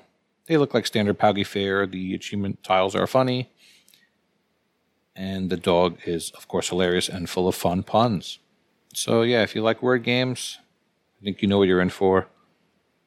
A few people on TA looks like they got review codes and they've already completed the game fairly quickly. So, yep, easy, fun completion. Gaps by POWGI. All right. And rounding out the week is my last pick. It's called Urban Trial Tricky Deluxe Edition. A lot of words there. Urban Trial Tricky mm. Deluxe Edition. Thanks, man. Yep. And so this is a combination of Tony Hawk's Pro Skater. Already got your attention, Fufu. And Yes. Trials, the motorcycle game. Mm. So it's 2.5D. You are riding a motorcycle and you have to go up ramps and do jumps and you kind of leaning the bike. So there's your Trials esque part of it. But let's throw in old school Tony Hawk vibes onto it. You have a time limit and the levels aren't just left to right or just uh, left to right yeah like trials you can actually go back and forth so you're going to be going through the the map i don't think they're very large maps but uh, there is a starting point and an ending point and you can go back and forth as many times as you want in that time period. And there are collectibles and objectives to do. So getting scores collecting everything uh, will get you stars and then you know that stuff relates to cosmetics and and whatnot. But what a two what two games like to bring together. It sounds really good. It's very much more arcadey um looking and, and, like in gameplay like you get these Yes. really extravagant specials that will slow time and get you a lot of points but uh, you still got to land it and things like that um, the achievement list is out uh, they want you to get some really high scores on every level, unlock a certain costume that might be hard to get. I'm not sure. Uh, get a ton of stars, find all the money bags, buy all the tricks, um, and uh, you know beat everything with a five star rating. So it will probably be pretty hard to get it, but uh, there is already one completion. Comes out, uh, like I said, July 22nd, and I think it looks great. Uh, I don't have a price on it at the moment, but um, it'll probably be you know 20 or less. I, I'm gonna guess. Uh, definitely take a look at Urban Trial Tricky if uh, if that sounds fun to you. Looks great. Yeah, this is one of those games that I was actually looking at that I had some interest in. Uh, this I don't necessarily like Trials. Obviously, I love Tony Hawk and don't necessarily like Trials, but this kind of reminds me of like Baby's first Trials almost. I mean, It doesn't look super complex like Trials and super precise, but it does have that feel to it. I really only put it in the trials camp because you're riding a uh, a a bicycle with an engine, and uh, you have to, you know, you're leaning and you can Yeah. do backflips and stuff like that. It is way more Tony Hawk than that. Um, you can do like big spins and and other crazy stuff uh, for your tricks, and like you build up a combo meter, uh, and so like you'll keep, you know, do a wheelie to keep that going and stuff like that. So uh, it's way more Tony Hawk than um, than Trials, but it's like if Tony Hawk was 2D instead of 3D, and you're on a motorcycle, right. kind of Well, like I've got to say, you know, I, Well, I mean, you watch a video, it looks like you it, you immediately get Trials vibes. now there are two other games in this series: uh, Urban Trial Playground and Urban Trial Freestyle, and those are seven dollars each. So I'm hoping that your target price is actually even lower. Ooh, that would be nice. That would be great because this looks awesome. yeah, that's what looks like. Like it will be a lot of fun for a bit. Those Oh, are yeah, Steam the, prices, um, by the way. But yeah, yeah, those are Steam prices, so probably jump it up to 10 bucks. yeah. Um, yeah, these other titles look about right. like like that's their trial, their trials game, and then they did this uh, this urban trial tricky, uh, and they made it. You know, they just put the fun spin, arcade spin on it. So I, I think it will be fun enough for a little while. Nothing that will hold your attention too too long, but um, yeah, take a look. I feel like a lot of people listening to us will probably, if they were to watch this video, they would kind of be sold on it. I feel like that's what can have a lot, a lot of people's attention. I mean, it seems really accessible Oh yeah, absolutely. in price options. Yeah, Seems that's the word I was looking for. tricky. For the right price, you'll be you'll be seeing me playing this. Uh, you know, two hours after I played Death Death's Door. You'll like this one better. All right, let's get into contests. Uh, L, why don't you talk us about this one, the first one? All right. Caught me off guard. You caught Exactly. me jumping into the pool here. So you Jake jumped, jump. the gun. I jumped the gun, definitely, just like TA did. But that's a story for another day. Uh, Uh, Jake Jump was initially designed to jumpstart your bean dive recovery, as well as make you play your old games. So, for example, you play a game that you haven't played in 10 years, you get 10 points. If you play a brand new game, you get one point. You need 40 points to get a badge. So, several people are just getting any old achievement, and it's going to be worth at least one point. Uh, so this is another thing that you can do. It's up to you how you want to play it. The older the game is, the more points you get. Uh, it is called Jig Jump because it was inspired by longtime TA mod guy Clever Jake. Um, trying to think if there's anybody in the community going crazy. Well, yes. Slayer Raining is number one, and Nutty is number three. I think Nutty was Nutty apologized for going crazy with the one pointers, but nothing to apologize for because it is allowed. Yeah, yeah, he's not going any, around anything to to get crazy points. I mean, he's just playing games, and that's kind of the hopefully lessons learned from this first iteration. Um, like those old games that are you haven't played in 15 years, and you could get 15 points for that one achievement. Well, the next point's only worth one point, and uh, that's the exact same as a a zit that will take you five minutes, and you can get you know 50 points in uh, a minute that came out this year. So Right. it is what it is. Uh, there is a badge associated with it. You have to get 40 points. So at a minimum, you have to unlock 40 achievements. Do we? What's the end date on that? I'm trying to find it. It's usually a month or so. Nobody yeah, knows. it's not quite a month. Uh, I seem to remember. August second at noon.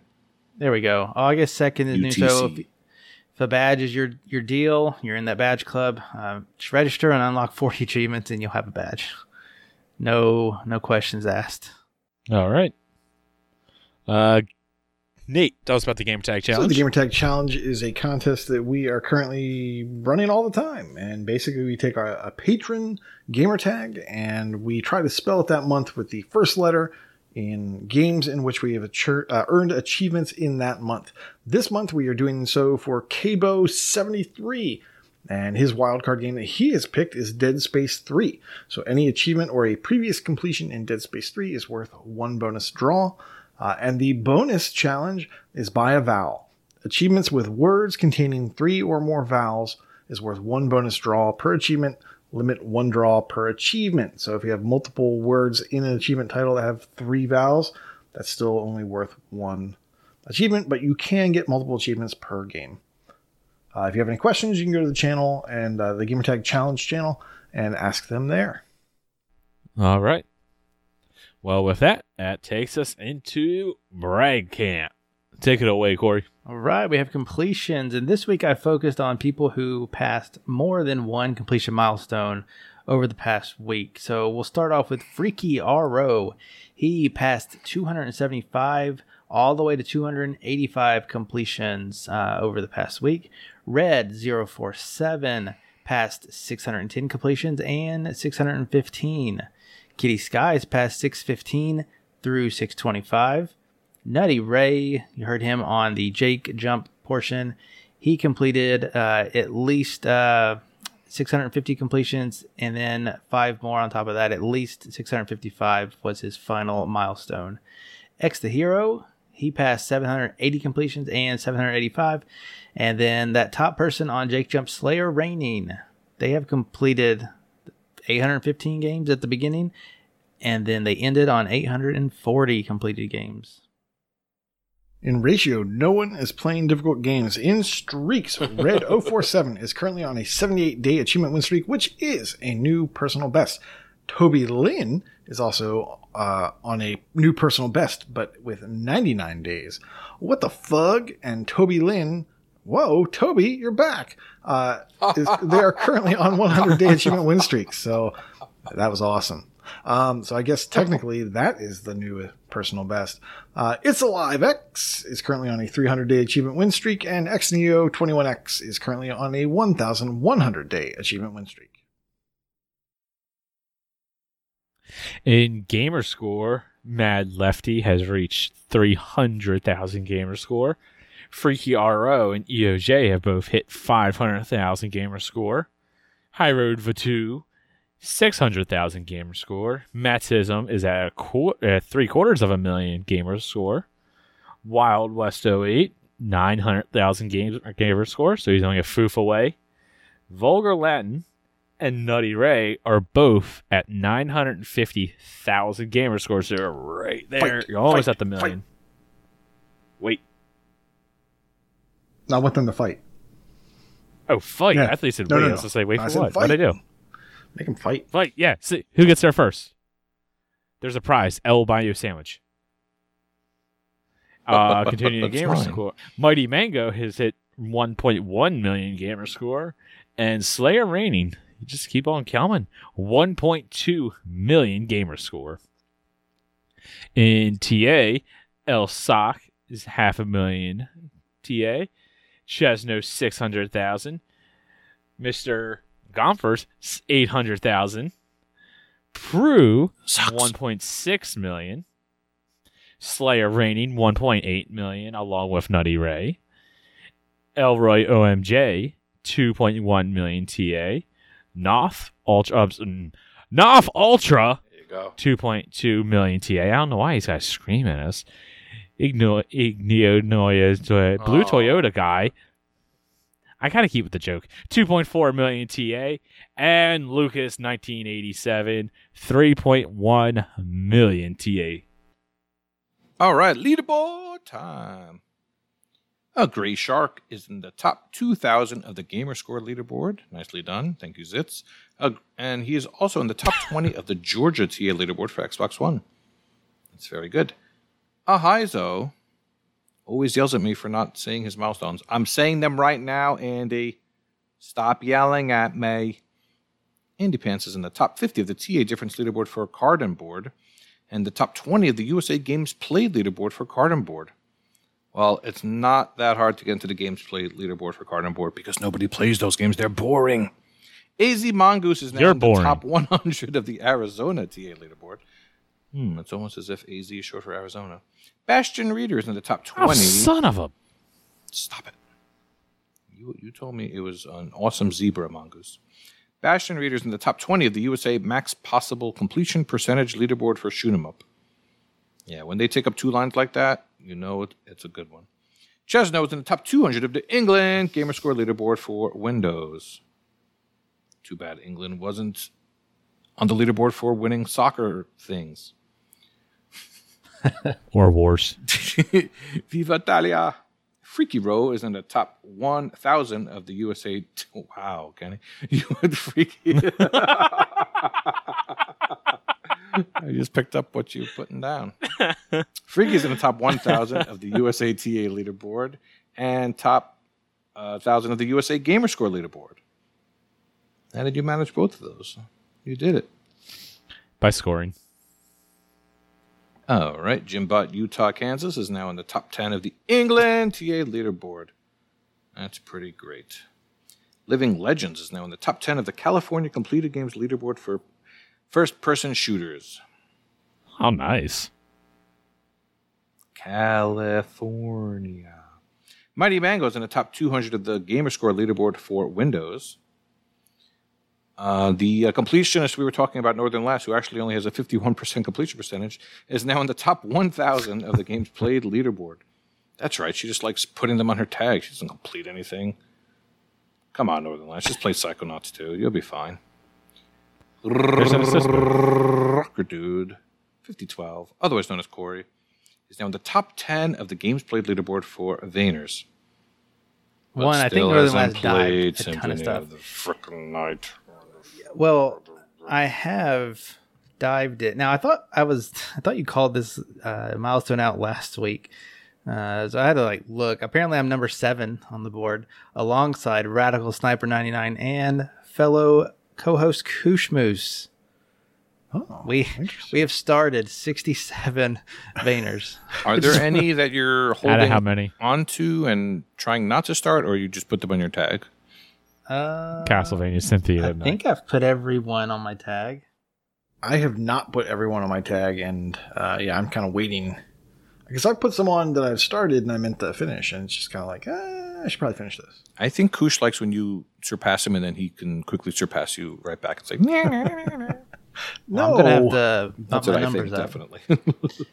Well, we're one away from tying sixth place, but then it makes that jump to 74 games for fifth, and then Milky Bars is at the top with 90. How many are there total? Milky Bars just plays 96, everything. apparently. it's not how many you start; it's how many you enjoy. Sounds like a loser. not finish. Uh, oh, here's a speaking of Castlevania I haven't losers, Retro Chief 1969 is now in the top 200 of the Gamerscore leaderboard for point and clicks. Yeah, that sounds like a genre people who uh, lose their Twitch skills would play. Toby Lynn is now in the t- Play point and clicks by yourself. Hey, wait a minute. There's nothing wrong with point and clicks. I'm just busting on Retro. He's a great guy. Toby Lynn is in the top 20 of the New Brunswick Gamerscore leaderboard. And X Neo 21X Keanu Reeves is now in the top 100 of the California Gamerscore leaderboard for Stealth.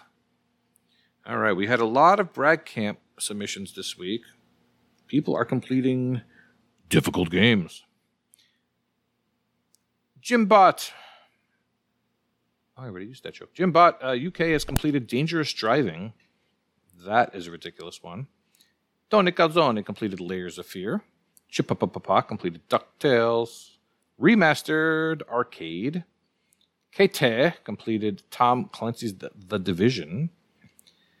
Dave Bottom completed Giana Sisters Twisted Dreams. That game has only 246 completions out of 64,000 started for a ridiculous 11,533 TA. Uh, apparently, Limbo came out with another stack for the Windows 10. Redemption Denied showed us that he completed that. And then ASU Unknown showed us that he did all three versions of Limbo and Inside.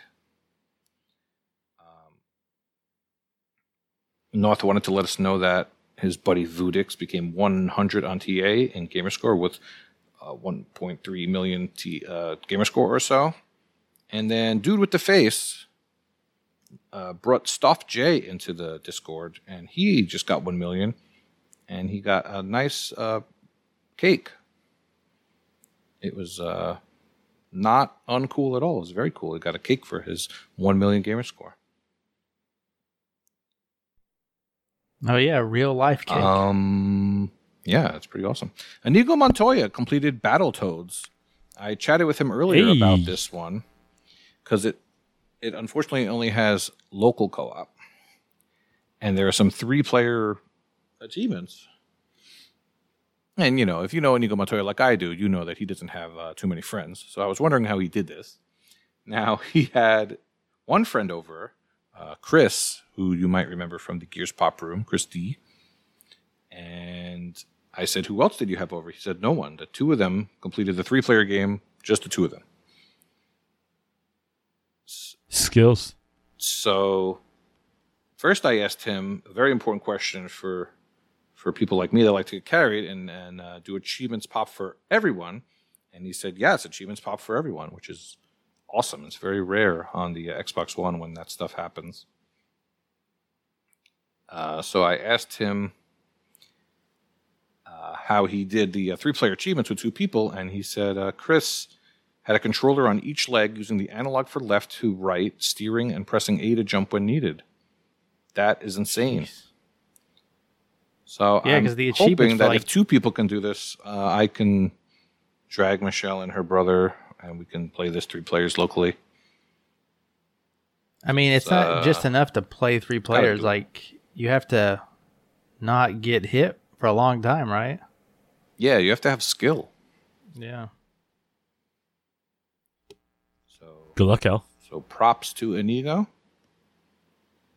Only a couple hundred people have Battletoads completed.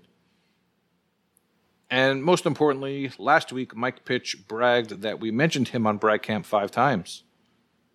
Well, What a you must be brag. doing Well, something right. it's sixth. You're only down to one time this week, so minus four EV. There's a poker reference for you. Not a good one. Congratulations to everyone. Uh, thank you so much to the patrons for chiming in on our segment earlier about assists. Uh, this is not a new thing on Xbox. I think even the Orange Box had that. I meant to mention that earlier.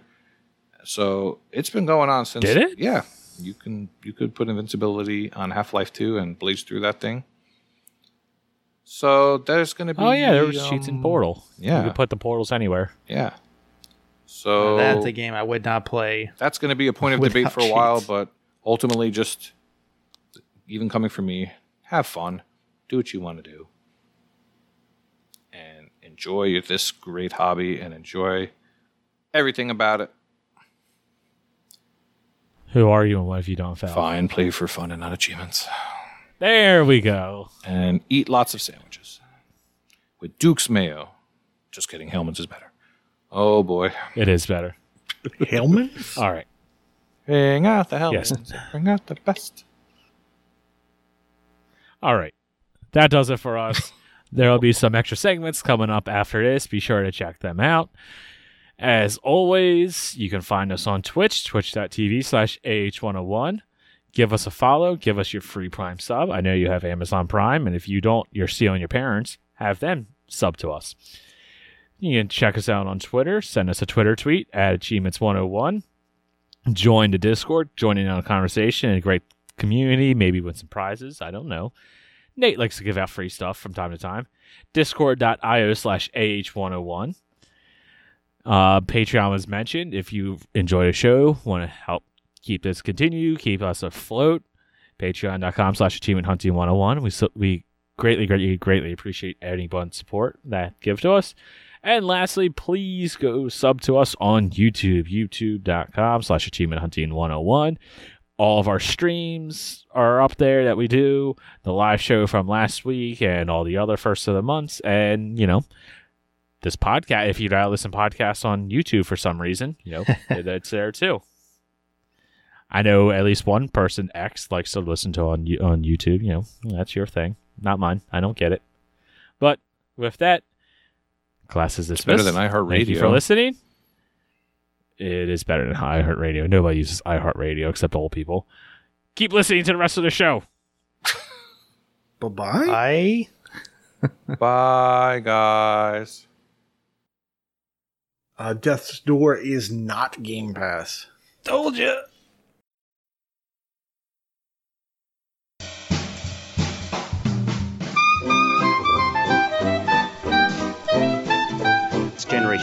Generation X. It's Xbox. Get Xbox. Xbox. It's Generation X. I Gen X. Get Xbox. I Gen X. Xbox. I Gen Get Xbox. I Gen Get Xbox. I Get Gen Xbox. Welcome back, nostalgia seeking cheevo hunters, to the third edition of Gen Xbox, where two old fogies from Generation X sit around and compare some games you can earn some gamer score in with games that we grew up on. What did these new games do well, and where did they fall short? Well, that's what this segment is all about. Joining me today is someone who I think is unique. The world calls him a freak, but we shall all hear him speak. He's Freaky. Freaky. Nice. What's up, Freaky? No, not much, not much. I, I didn't know you could rhyme. That was a very, good, very good Spit- rhyming skills there. Well, I, I spit some rhymes last time. This time I just read some rhymes. There we go. There we go. Nice, nice. Yes, yes. yes. I am, I am a freak of nature. Sometimes Oh, yeah. There you go. So, uh, I got my coffee next to um, me, so so uh, just to let the listeners in on a little something something here um, neither one of us have any idea what the other one is going to talk about today. Um, we kind of forgot that when we were scheduling to actually tell the other individual what game to kind of yes, look up. in, so we thought we'd in try blind. Yep. yeah we're going in completely blind so we have no idea. Uh, so the reactions you hear today are authentic. And yeah, oh yeah, oh you go. Oh man let's see uh, who went first last time i don't even remember Uh, I, I don't, I don't, I don't. Was, was there last time? I don't remember that far back. You know. All right. Sounds like you uh get to go. All Let's right. hear it. All right. You Well, start us off. Uh, my game this week I chose. It is from. Um, I ended up playing it last month, uh, way back in May for the big Empire versus Rebels Star Wars battle. You know, we're all I've trying to find those quick completions, and it is from. uh, it is a Ratalaika, Ratalaika, however you Ooh. pronounce that. But it is probably my favorite Ratalaika game that I have played to this date, hands down. Okay. Um, I know you. I've heard you talk about this game, and I know you ha- you hold it in, in, in somewhat high regards. It is a beat 'em up. Oh, you must be talking the snout. Yes, sir. Iron snout. Oh Snout. man. Oh man. We Yes, have not sir. talked about the snout in golly, it's probably been at least three weeks. So this is uh, this is well met. Uh, I am so glad to have a fresh take on the snout. So um, shoot, let's Yes, hear it. I want so- I want to hear how you fell in love with this game. Oh game. man, so okay, so I, you know, I I was browsing the, the catalog online to find some games, and I, I was like, oh, Iron Snout. I've I've heard I've heard uh, Elroy talk about this, and with with fond fond say stuff to say about it. So I was like, yeah, I'll purchase Oh, it, sure. and, and we'll see how it is. And like immediately upon playing it the first time, I was like, this is uh, this is great. This is Uh, isn't it? it, it- it's amazing. Like so for, for those of you that haven't played this this uh, amazing beat 'em up game, you are a I mean I don't know if there's a story, but there doesn't need to be a story. You it's a beat 'em up. You are a Oh, there's a story. you are it's, a uh, pig. It's about a uh, the a, a pig that went to the market Ah, and then he kicked some wolf ass. I think that's what it says. hey, there we Let me- go. That's all. That's all. That, that, that's all that you need. So you, you are a pig, and you are. I mean, and it is, it is essentially, um, from what I played of it, it was like it's almost like a, a a- an unending horde mode of of wolves coming at you, and Mm-hmm. until you you know until you can't handle it anymore. Yeah. But you are a pig, and you basically know kung fu, and it is awesome. Like these these wolves come at you, different kinds of wolves. You have chainsaw wolves, you have little little wolf riding hood, you have cheerleading wolves, you have constructor wolves, you have police wolves, you have wolves riding missiles, you have wolves coming at you from the left, from the right, from high, from low, you have little baby wolves. Oh, did you get the forbidden love? Yes, yeah. sure did. That's the best. I think that was the Uh, one I really actually had to try for because you know, you, I mean, you get in the middle of things and you're just in the thick of it, just slaughtering wolves and Yeah. just Oh, yeah, destroying things, and then you see the little, the little, the little uh, baby wolf come at you, and you're like, oh, I can't kill that one. And for those of you that are unfamiliar with Forbidden Love, that is 80 gamer score with a 1.02 ratio for getting humped by a mini wolf. Yeah. It's and forbidden. That's, and that's exactly what it does. It humps your leg. It does.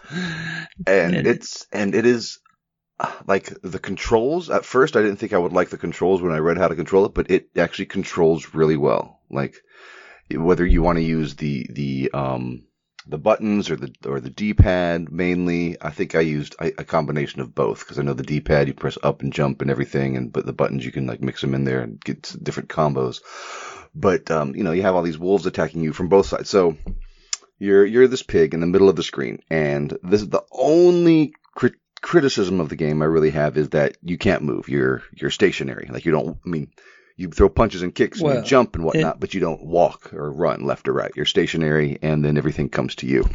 In fairness, Iron Snout doesn't have to work, doesn't have to move because the world moves around. Oh, there you go. There you go, yes. the world. If if Iron Snout jumped and Iron Snout doesn't get wet, right? The water gets iron snouted. Is that how, that's how it is? that's exactly right. oh man. Yeah. So, I mean, that, and that, like I said, minor criticism. That that would be my only thing. Maybe I would change, but it's still the game is wonderful and plays great, and it's definitely deserving of a higher rating than the 2.57 it has on TA. hey, I'm doing my part. I'm gonna I'm gonna rate this. Oh, let's see here. Let's rate it here. I'm gonna rate this. Uh, I'm gonna go give it a four right now. Five is what you said, I think. Oh yeah, Five? We'll do a five. Five. Best okay. best rattle That's what- ever. Hey, that's what I rated it too. That's right. There we go. I mean, it's, it was fun. It was great. So Yeah. anyway, so you're so you're Unique. this- I mean, are there any? So I guess the question I have is, so since we're focused on retro games, what games from the past did this possibly remind you of? Well, I mean, I, I did say that the Iron Snout knows kung fu, Mm-hmm. and I am not. I don't know if you are familiar with the uh, similar titled game, uh, Kung Fu. Oh, I remember. We have to keep going up floors, and there's like the Yes, yes. the little uh, what was it a little what fell on the ground? Was it like a little snake thing? And then it like you had the duck. because- yeah, yeah. It was like a yeah, little. whatever came after it, it was Mhm. going to hit you in the face. Yeah, it was like a little, like a little, uh, you know, a, a, a mine or something because it blow, yeah, blew up and smoke came out, and then yeah, something came at you. hmm Yeah, something. Yep, yep. I remember that So, one. yeah, and then like, oh, what was the main? Oh, the main guy. I want to say his name was X, wasn't it, Mr. X? That was the bad guy. Yes, Mr. X. Okay, yeah, yeah, okay. Mr. Maybe X. that's who I was. Remember, I was trying to think of who. Uh, remember, we had some X's last time. When all we had was you know blaster, blaster. but uh, maybe I was thinking of Kung Fu. Yeah. So that was back in the day, man. I played the hell out of that. Yeah, kung NES. fu, and it's you know it was, kung fu was very simple in its design, but like I, I had just as much fun remembering playing kung fu than I did playing this game, and it's you know I mean it's you, you know you have you have your kicks, you have your sweeps, you have your punches, you have your jump kicks, and you just you're just beating waves of of uh, you know goons coming after you that I think stole your girlfriend. Isn't that how every game started out back in the day? yeah, I- for sure. I think you actually had a name. Let me look. I have the wiki here. I think you actually had a name. Uh, Thomas. Your name is Thomas. Thomas the Wolf or on Kung Fu. Tom in Kong Kung Fu. Thomas the Kung Okay, Fu guy. okay. I guess it was na- oh, it was based off of Spartan X. I guess a movie in Japan. Oh, who knew? Oh, yeah. So oh, based off a Jackie Chan movie. Okay, there we go. For real. Loosely I thought the but the Kung Fu NES. Yeah, oh yeah. See, Help Me Thomas. Yeah, it came out before Jackie Chan was popular. I mm-hmm. Well, before yeah. he was popular over here, I'm sure he was popular in Japan for. Yeah, that's probably true. Yeah, because he was kind of it was kind of big in the '90s, right? hmm What was that first one he made here? Like Kung Kung Fu Hustle or something Yeah, like that. yeah. Was, that was the one that was, he was like in Brooklyn or something. Yeah, that was really good. That Yeah, was really yeah. it was like funny and yeah. I Mhm. remember that's kind of what got him all popular over here. Yeah, 'cause he, Yeah. And, like, he, he always one of his big things. He always did his own stunts and everything. Mhm. So it's definitely.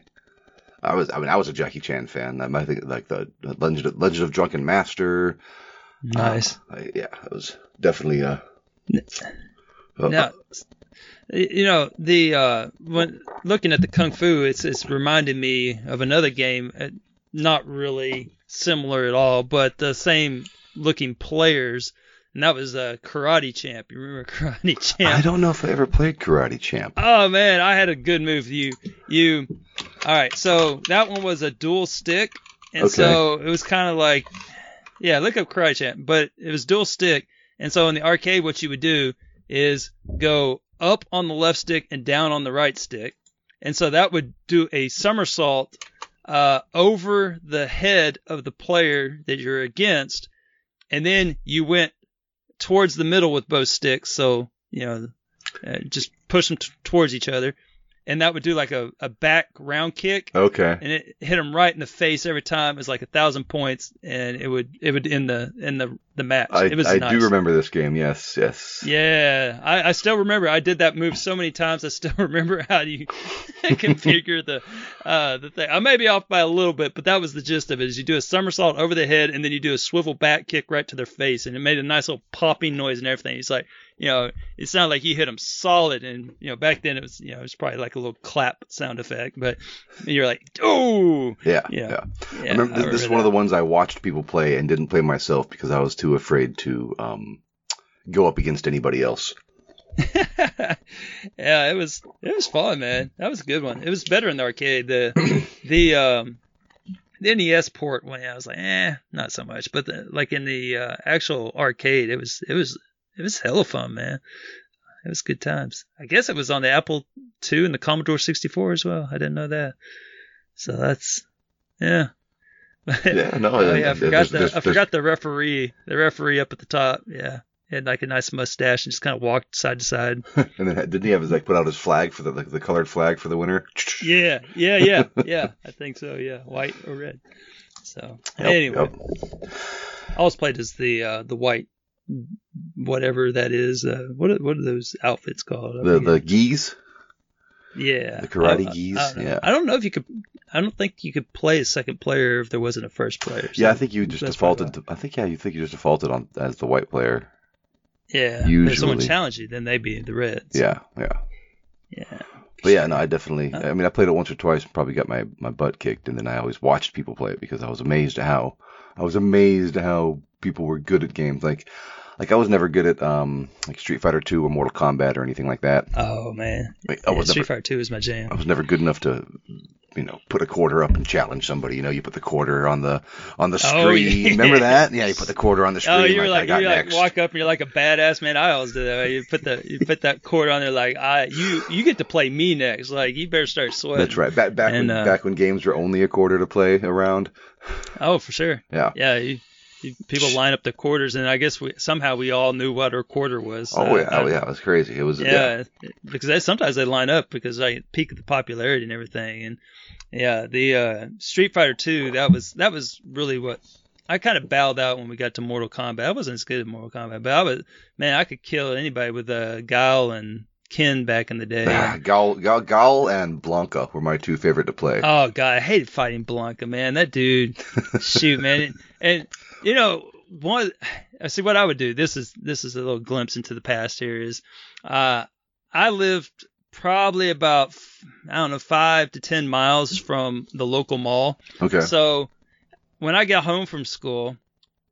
like my mom wasn't. Uh, I was like a what? What do they call latchkey kids? oh yeah, so was I. Yeah, Mhm. so so uh, there's no point in hanging around home. So I literally would ride my bike all the way across town to to the mall to go to Aladdin's Castle. Ah, so like yes. I'd have a couple like couple bucks and quarters, and I'd play Street Fighter 2, and I'd watch people playing Street Fighter 2, and you know study it and Mhm. watched it and played it, and and uh, that's how I got really good. I stole everyone's ideas, you know, and then uh, then the Super Edition came out, and then you know everybody that played as M Bison and just sat there and did the little shoot across the screen Oh, trick. yeah, yeah. That guy that guy was scorned, you know, and then whenever they'd lose, somebody just like everybody kind of cheer and be like, "Yeah, you bitch." you Yeah, know, so like, yeah, somebody somebody would know would know how to come up and defend against that and just just just Yeah. destroy them. Exactly. Yeah. You know, block and then time it just right and like put the triple Hadouken on them and yeah. But uh, one of the one of the craziest things I ever saw was this one dude.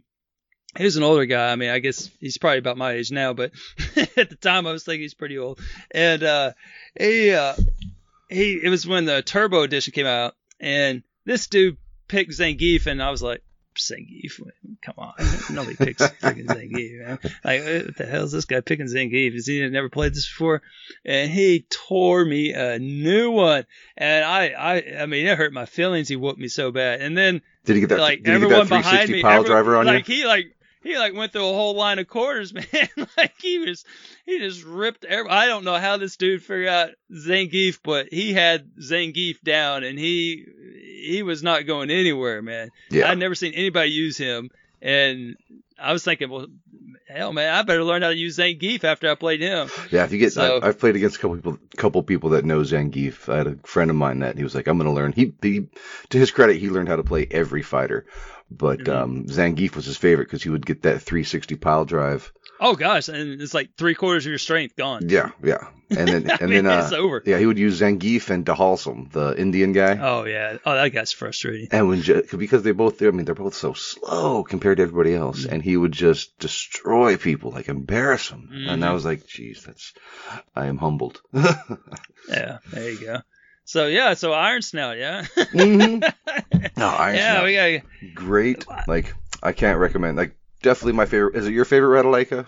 Definitely. Oh yeah, for sure. Definitely my Sure. favorite Ratalaika. I've been I've been on this bandwagon for a while. Yeah, so I mean, the- I mean, I'm the- glad to have some other individuals aboard. Yeah, yeah, yeah. I mean, and it's. I mean, you know, it's like any Ratalaika game. The achievements are all pretty, you know, uh, straightforward. You know, kill kill this kill 250 wolves, kill 500 wolves, kill a thousand wolves. So it's not too. I mean, it's not too difficult. Yeah, you definitely need to highlight one of the more clever uh, achievements, which is, I mean, they they did put some pretty nice uh, achievement names on there.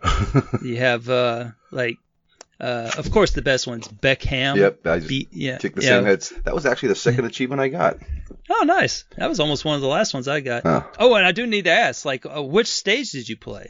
Did you play the city? Did you play the woods, or did you play the pirate ship? Well, I played I played the woods first. That was the 1st game Mhm. I played, and then when I switched to the uh, the the time mode, I Mhm. played the city. The city was my Yeah. my favorite. I mean, I played the, the the pirate ship once or twice, but the the city was my favorite favorite Mhm. area. I can't remember which one I I played that uh, for when I was going for score. Because it seems like we had a competition in this once. I wonder if does it keep track of like I think um, it gets, any stats? I think like it does. What your highest combo was or something? yeah, it keeps it keeps your highest combo, and then your longest time that you do in the survival. The um Oh yeah. It doesn't have it on TA. yeah. So, in fact, it says I played it for zero minutes. So there you go. I, I guess. uh, I actually played it for an hour and 36 minutes, so I played it longer than the actual time. I, I had I had fun with this and played it past the actual completion. nice, nice. That is a a uh, glowing review in itself. So, if anybody is actually thinking about or they're on the fence on this one, I mean, It- I, am just Yeah, I- it's I- a, it's a great game. I, I mean, for what it It is, really it is is. it is fantastic. man. Well, I must say thank you because uh, I hadn't got to talk some snout in a while, but I, I still periodically get messaged about it, and where they're like, you know, I tried it. You're right. I mean, everyone. I mean, I don't know what this uh, 2.57 is, but whatever. Yeah, I mean, some it's simple, it's easy, and it does it it does what it does very well, and it is just just good old fashioned fun. You know, beat 'em up. Let's do it. Yeah. Like but it's it's presented in a way that is unlike any other beat. oh yeah where yeah like you said it, it's yeah it's you know it, it's truly unique. Yeah, it's it very. It is truly unique. There, there is a there's a there's a enough difference of enemies to where you're not fighting the same thing over and over again. You can, you know, as you progress through as you progress through the game, you're doing the the timed the timed mode, and you gotta you gotta make it as far as you can, right? And you have so many uh, so many hits you can be hit. You have a health meter, and Mm.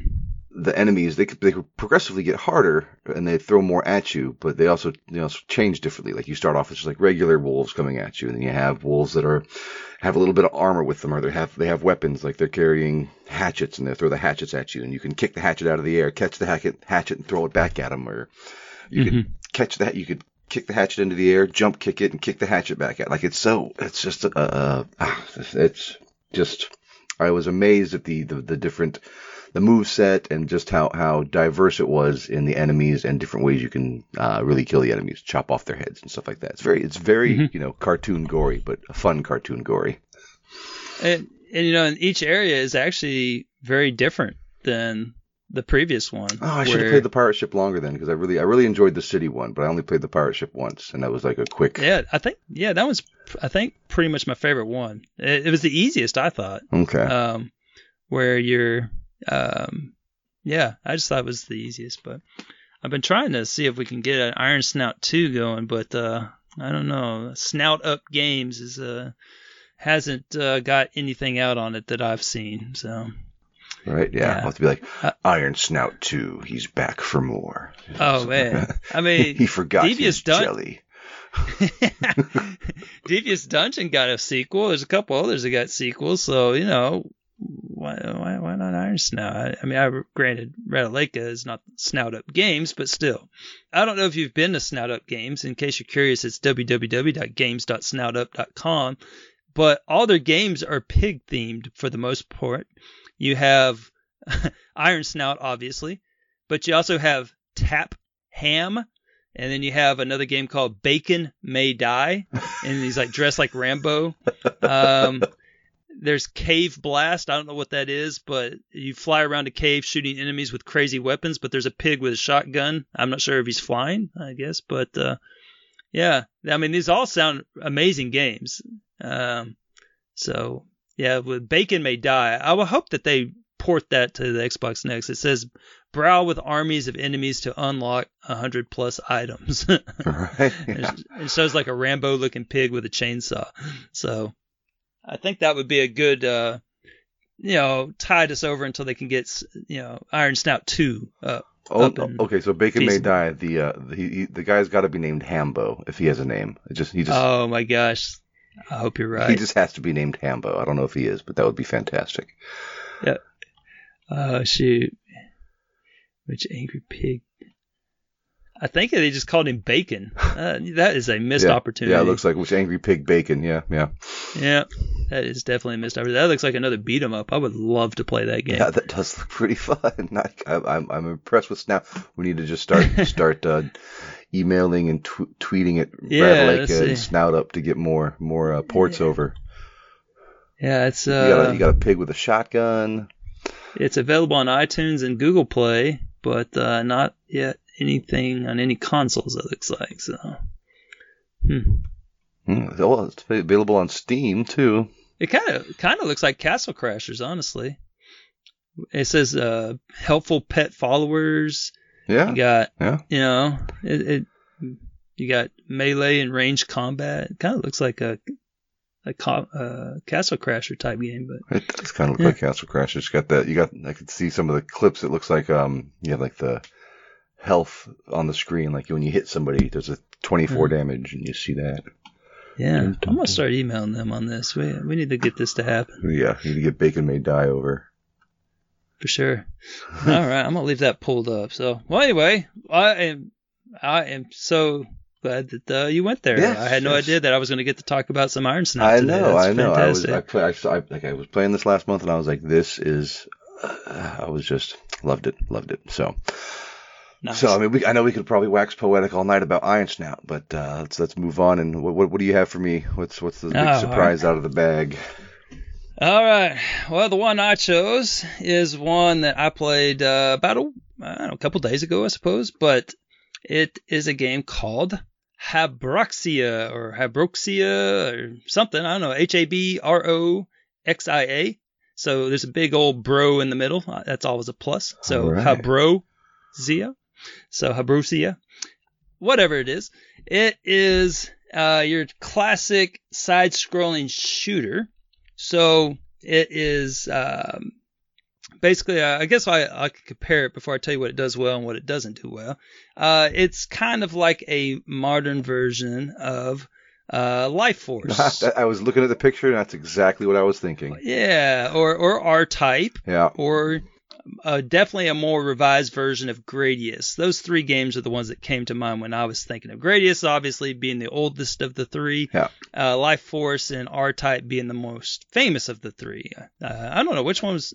Let's see, which one was first? Was Life Force before R Type? Weren't they Uh, sequels to each other? I, I'm not sure. I just know Life Force you could use the Konami code on and get your 30 Yeah. lives. yeah, that um, was. It up. Was that the one with the brain with the arms that would attack you, Yeah, I, I think that was like yeah. I think that was the or was that R Type? I confused the two because yeah. no, uh, I'm pretty they, sure that was Life Force, yeah. or maybe maybe both one? of them. It was definitely a brain with an arm that would come attack you, but it's one of those two. Yeah, I'm pretty sure. sure that was Life Force, like the one of the first levels of Life Force actually. Okay, cool. It was a it was a brain with an eyeball. Yeah. if I recall. mm-hmm. It was really freaky. Well, no offense. It was really unusual at the time. Yep, yep, yep. I'm actually looking at it right now. Yeah, it was a brain with an eyeball, and then two arms came out with like Yeah. Yep, okay. yep. Uh, Was that R type or life? that was Life Force. Life Force. Okay, that's that's the enemy that I remember most from that for, for whatever reason. I no idea, but I just remember it was really uh, cool and thematic and everything. And I'll get back to that here in a second. So let me tell you more about Hybroxia. All right, so Hybroxia, it's uh, East Asia Soft. It's a eight dollar game, and it works a little different than all the other East Asia Soft games. You know how they have their little system where they have. Uh, uh, I think that's a, uh, yeah. Isn't that the one where they have like one, two, and three for everything? Mhm. Yes, yes. Yeah. So this one works a little different. They don't have that. Uh, they worked a. It's it's a lot better achievement list. In fact, I could have used this for another segment, but I decided to use it here because uh, it was retro is F. So uh, it has uh, the 15 stages. You got 15 stages, so you get achievement for each one of those, and then there's also some uh, destruction uh, based ones, uh, namely destroy 2,500 ships. That'll probably be your last achievement that you get. Uh, because it takes a little while to kill 2,500 enemies. I'm not sure what to tell you as far as the best approach. Uh, probably the waves mode Okay. because they just keep coming in. It's pretty quick. The reload. Um, I'm not sure if the boss counts. Like, there's this one boss that just drops a ton of these little mines, and I don't know the mines count towards your ticker, but Yeah. that would be the easiest way if you if if that those do count because it just sits there and drops two mines and you get there in no time. So, um, and then uh, there's a couple other random achievements that I'll get to in a second, but that's kind of the overview of the achievements. Is you just basically thoroughly play the game, and it's it's a enjoyable game. So it's a one to two hour completion. Um, let's see how long it says I did. Uh, it says I did zero minutes, so I don't know. Something must be wrong with my settings on TA because I, I either I'm finishing every game in zero minutes or something is just not clicked or Right, checked. I, I'm not really sure what that means, but um, anyway, so uh, I think that's about right. Maybe a little over two hours. Um, I didn't rush through it because I was really enjoying it. Honestly, uh, it was an enjoyable game. So here's uh what I kind of took from it. Here's what it does well. So if you're uh, enjoyed those Life Force R type types games, Oh yeah. here is kind of what this does well and improves a little bit upon it is the first thing and kind of the elephant in the room for me is that this game actually will make you think it will convince you it will do all it can to convince you that you are actually good at shooters uh, it will make you think that. It, it will you will be playing it and you're like oh man i'm really good at this game. And and uh, like they they can hardly hit me. And i it's like really a lackadaisical type you know like if you're doing a racing game and you're racing like a you know whatever some kind of sports car the equivalent would be doing a race game with like a you know a, a van or something so you know just a nice easy going a minivan like a minivan race game No, nice. Right. We need to we need to Yeah. make that. yeah, we didn't make that where you're you're you're topping out at like 80 miles per hour. So that's kind of that's kind of the equivalent of what we got going on here. Uh, is that it? I mean, I when I finish this game, I'm like, shoot, maybe I should play some more shooters. Like I, I completely forgot that I am just abysmal in every other shooter under the sun, and that there it's a terrible experience for me. But when I finished this, I actually convinced myself that I might actually like shooter games like this. so if you have struggled in the past and you want to get your confidence back in the shooting genre, this would be a good game to play to get your confidence back. Or if you want to play a shooter and you just always knew that it was going to be, you know, a terrible experience for you because you're terrible at them in in years past, then this would be a good way to uh, experience what it's like to get achievements for playing a shooter game. So There we go. there you go. So that was the main thing for me is that it's like actually fun because you don't die constantly. It was really fun. But uh, they set the speed to just right. Like I, Okay. that's what I think that the key is is that the speed is just right. So you know a lot of those games are real like herky jerky where like you like touch the control and you go flying into the wall Yeah, or something yeah. or you go flying right into the bullets or something. Mhm. And this one, it's real fluid and and the speed is set just right. The bullets aren't overly quick. They're all they're all very dodgeable. You know, every once in a while you'll get in a little problem area and get hit, and uh, or they or you'll get rammed by an enemy. But that's where the other beauty is, is that not one shot kills you. Oh, wow. And so you actually have health. And so you can actually navigate the stages and you get hit, no biggie. There's actually life, you can get your life back and it's not a big deal. You get shot, you can heal yourself and and you just keep rolling and it's actually you know very nice easy going uh, experience. Now, you can play it where well, it's you know kind of like most East Asia, East Asia soft games where you can power up and then you get so powerful. But this game, you'll you won't really need it to actually. You you'll go through it and sure a little bit of extra health here might help. A little bit of extra p- firepower would help, but if you get stuck, you can always you know buy the upgrades and um, you're you're good to go. But I mean, I, I I made it pretty much to the end and then bought most of the upgrades at the end because it really wasn't that hard to be uh, serious. I mean, but um, so anyway, so I'm trying to make sure that everyone understands that this is a very pleasant shooter. That's what I would say is that's what it should be. The little subtitle under it, It should be Hab- Habroxia, a real pleasant shooter. I mean, it's That- it's rated higher than Iron Snout. It's got a three three eight on on TA. That's yeah, that's that's very very respectable. Yeah. I mean, I don't know how well shooters typically do, but this one I I really enjoyed it. So, um, some other things that it does that I hadn't really seen. Uh, maybe I've seen it in a couple of games, but it it it does have these features. Uh, there's a variety of ways to shoot, so it's kind of a unique way to uh, the shooting scheme. Mm-hmm. So you can either hold down like right trigger and shoot like four bullets in front of you, all like right on top of each other, or you can hit uh, right trigger and left trigger together, and it kind of puts a spray in front of you. Okay. And so it's like, uh, you know, like a, I don't know, 90 degree, I don't know, kind of a, kind of looks like a Wi-Fi signal coming out from you. Okay. Yeah. Yeah. Yeah. yeah, Right. I don't know exactly what you call it, like 90 degree angle, you know, spray. Yeah. but uh, yeah, so it looks kind of like that. Or you can just hold down, I think the the right trigger or the left trigger by itself, and you shoot up and down. Okay. and and that's for like turrets on the ground but honestly i never used it. I i that i used the spray and i used the straight ahead approach and i i never used that fourth that third feature. So but it is there in case that's how you play but i i certainly did not use it. But um and then another cool thing about it is you have chapter select that's one thing that always bothered me about like the old games you know like r-type life force is like Mhm. you couldn't do chapter select. Yeah. So you, you beat all you had to go through all the stages again to get to them. So chapter select is uh, always a welcome thing. And in case you die, you don't have to start over. So that's a nice thing. Uh, there's different modes. I thought that was kind of a cool feature Oh, to this nice. thing. Yeah, is that they have rescue, survival, and wave mode. Now, I'm not going to tell you the, the most brilliant modes of all time. So, for example, rescues is where you have to to move your ship to where you basically run over an astronaut, and it's understood that the astronaut like jumped on Okay. to the ship. Yep. It- it- you didn't like mutilate the you know through the you know the, the boosters or anything. There wasn't a trail of red behind you or anything, but you like run over the astronauts, and then that means you collected them.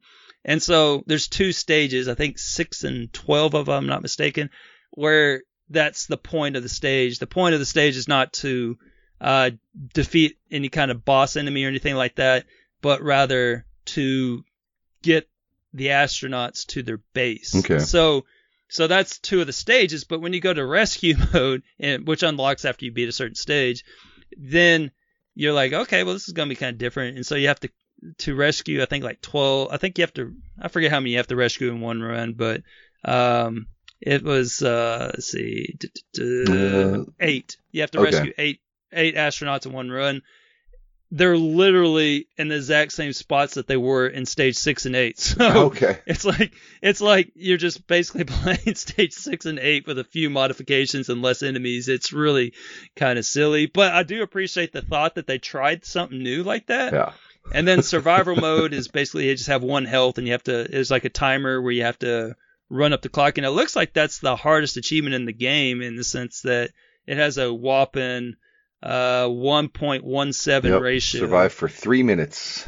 Yeah, and I eventually just killed myself because like it's super easy Yeah. because you you only have one health, but you get through a little section and there's a shield. So you can actually take a hit every Oh, little okay, section, okay. and the little sections are only like 10 seconds long each. So, and then also when you kill enemies, every once in a while they drop health. So, I, I don't know. I don't understand why anybody would have trouble with that, but 180 seconds. I mean, I just I got bored after I forget how many seconds. I I just like okay, I'm never gonna die, so I just Like if you didn't kill the yourself, the game died. would still be on pause and you'd be playing it right now. yeah, exactly. Did you ever do that when you were younger? Like you had to go to school or go to bed, you'd Oh, pause I your know. game overnight. Yeah, and- church for me. Yeah, I'd have to go to church. Uh, You know, there's enough time before church, and and uh, I'd have to, you know, because it started like around ten. So you know, I'd wake up Yep. and I'd have a couple hours to kill before we left, and then, uh, you know, it's just yeah. So then you'd always want you're like, oh man, I hope it's still paused. And, Yeah. oh man, I hope it's still paused. And then you turn on like I'd always turn off the TV and everything, and hmm turn the TV back on, and you're like, you wait for it, you know, for the CRT tube to, you know, fire up, and you're like, To warm up. yes, okay, I can, you know, it's like real faint, it's like real faint, but then it, you know, it gets, it comes into focus.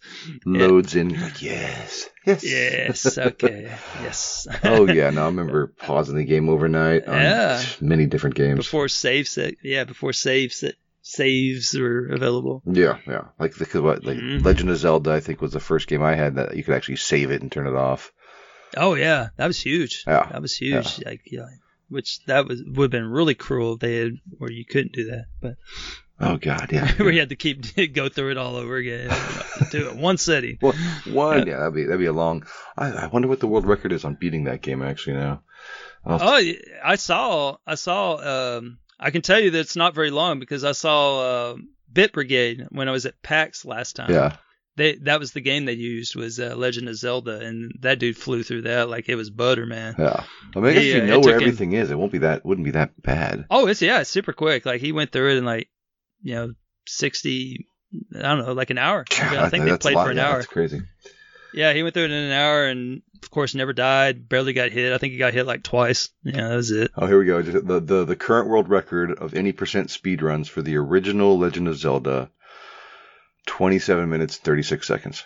Yeah, I would say it's not long. Well, a lot of time he just kind of hang out in a dungeon so that they could finish playing their song. So, you know, because they're playing all the background music Yeah, and, their, and their metal. And oh man, yeah, if you're looking for some good workout music, um, I I bought all the Bit Brigade uh, uh, albums and have them on. Nice, you know, nice. converted them to MP3s. I'll have to check them And, out. uh, so if you want some nice workout music, I can send them your way. Yeah, definitely. The the another um the One Ups, they're also a pretty cool um Yeah, I've heard of them. Yeah, band. They did they actually have a whole uh, Mario Kart album nice. where they just do you know just did Mario Kart songs. But they're like a almost they're almost like a jazz band though too because they have horns and, and everything in their in their band, which you know doesn't bother me none. But I know some people are like, uh, I'm not in a jazz band. Not in a you know Yeah. the, the young kids uh, these days. I don't know if they listen to jazz. no, we uh, no, they in PAX you get exposed to all kinds of things like that. Like uh, um, the probably the coolest one for the one I went to, which is in San Antonio. I always go to the San Antonio one in the south, Mhm. and uh, I, you know, I, I don't need another excuse to go down to Texas. But they uh, they uh, had a Super MES uh, not NES, but MES. It was Mexican Entertainment System, I guess. And so it was like a mariachi band that did, uh, you know, old Nintendo music. And they were awesome, man. great. And, and they would like walk around during the, the convention, not not just during the concerts, but they just walk around and play for tips and stuff. Nice, and, nice. Yeah, and I they- was they, were awesome, man. I signed up to be an ambassador at one of the PAX events, and I got it. Um, I got a badge and everything to go up. There was going to be PAX East up in Boston, and it turned out I couldn't make it that year, so I had to, you know, Oh, that's a bummer, man. I was disappointed. But um, I've I've been to E3 once, Yeah, which- I went. Uh, what year did you go? uh, 2015. Nope. 2016 because it was the year Oh, after my daughter was born. So she was like nine months old. The wife let Ah, me she- go. She was she no she wasn't even nine because that was in june. So she must have been like six or seven months old. And the wife was like okay because i it was when they had fan fest and i entered in fan fest. Nice. stayed up all night at the overnight camping thing they had in uh, century Mhm. city or whatever at the microsoft store.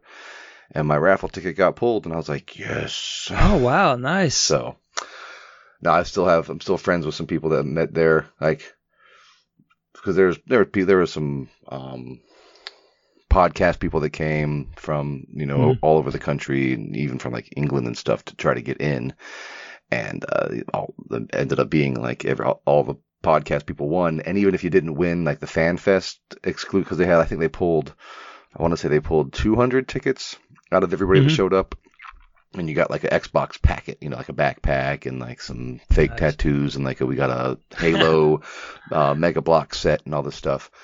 Um, but if you stayed all night, because they had like events going all night, like contests and whatnot. If you stayed all That's night and the cool. next day, they they also gave you tickets to go to FanFest. You just didn't get the swag bag. Mm. So I mean, it was, everybody that stayed still got to go in, but it was, it was I mean, it was really cool. Like they did, like they, they they really went all out for their fans. It was it was a lot of fun. I think that was the last year they had it where you, had- you had to do it in person. I think the year after that you had to go online to um, try to get to FanFest. Okay, I think that might have been the year I went. I, I there's a off chance that I was there the same Oh, year, but I think I might have gone 2017. It was either 2016 or 17. I went to. I was one of my goals was to go to all these conventions, Mhm. and so I went to uh, uh, Comic Con 2015. Okay. And then, uh, so I can't remember. I think I might have gone 2016 because I was trying to knock one out each year. And then that's when I started going to PAX as well. And PAX is the only one I went back to. Yeah, Pa- I PAX liked I would the like to go best. to. I'd like to go see because I'm also into a lot of board games and stuff like that, and that you don't have that. Oh yeah, E3. that's what it. Okay, so I'm trying to think of what the is. major what the major um things. So uh, Sea of Thieves was a big one. Mhm. Uh, Gears um four or was it Gears four? Gears of War four? Yeah, Gears four was another big one. That was when they actually announced Gears Pop, but they didn't. They just showed like a little clip of it. They didn't really go into it. was just a teaser. It was like Gears of War and then a pop, the, the pop logo, and you're like, what the heck is this? Uh, you know. Um, and Forza Horizon, the one before the seasons one. So for Forza Horizon three, the one that's in Australia. I don't know. Mm. I you trust me, I don't know. I think those. were, Yeah, I think those were all the big Uh, announcements. Okay, I just figured it out because now that you started saying what games were there, um, I, I went in 2016 Okay. because uh, the one I was most excited to play, I got to play Dead Rising 4 okay. before it came out, and it came out December 2016. Okay. So Yeah, they they yeah, Yeah. they kind of had they they I know they announced Dead Rising 4 also at the one I went to, but they didn't have any kind of playable demo. okay, I did meet um what's his name? Uh comic book uh guy did Spawn. Uh McFarlane, Todd McFarlane.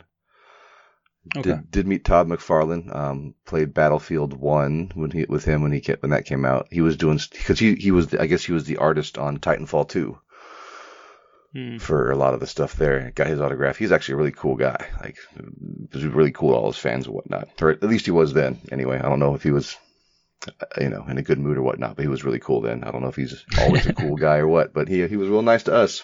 well, let's go with. He's like, man, this is the FanFest guy, man. I gotta be nice to him. yeah, yeah, yeah. So well, yeah, no, that's that's Ah, uh, a little little reminiscing. Oh yeah, what is it?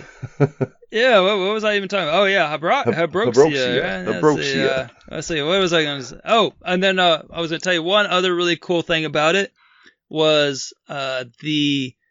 So you know, you know when you're playing one of these games, you always go left to right. Mhm. Yeah. So in the middle of the stage, all of a sudden it goes into autopilot, and you're like, something's going on here. And then the the ship takes a hard left, and all of a sudden you're going from bottom to top. I'm serious. Oh wow! So- So, you're going vertical. Yeah. Yeah. It rotates in the middle of the stage. Okay. Nice. And then sometimes when you're going uh, bottom to top, all of a sudden you take a hard right, and then you're going left to right again. Okay. It's amazing. Yeah, Nice, it's pretty nice. cool. Like uh, I, I can't recall that ever happening. Now, granted, there was a little bit of an error there in the sense that one time uh, there's a actually the game has an Easter egg. There's an achievement for getting an Easter egg. There's like this little odd I've seen chef's that. Yeah. Ba- baking an egg. Find the perils of Yeah. baking Easter egg. I have no idea why that's in there, but when you get that, like you can't kill the enemies on the screen, and then right after that achievement, that's when you take a hard right turn. So I hadn't had a chance to kill the enemies yet, and so I went into autopilot, and it steered me right into the enemies. I mean, fortunately, I had plenty of health, but I was thinking, well, that's kind of an oversight. Right. So now there's a couple Uh, other achievements I see also, like miss 500 enemies overall. Now is this something where you just, Yeah. you just don't shoot them and they go off the screen? Yeah, you'll get that naturally Yeah. because you're not going to kill every enemy. Okay. So sometimes, a lot of times, it's really easy to just stay at the front. Yeah. So you just kind of push towards the front, and it's amazing how effective that is. You can avoid a lot of the enemies if you just go to the front, and so you can get that pretty simple. Uh, None of the achievements are overly difficult to get. So, but yeah, there's one for missing, I think, 50 on one stage, Mhm. and there's another one for missing 500 all overall. But those are gonna, those are not too challenging to get, honestly. So I got those out of the way early, and yeah, just kind of went with it.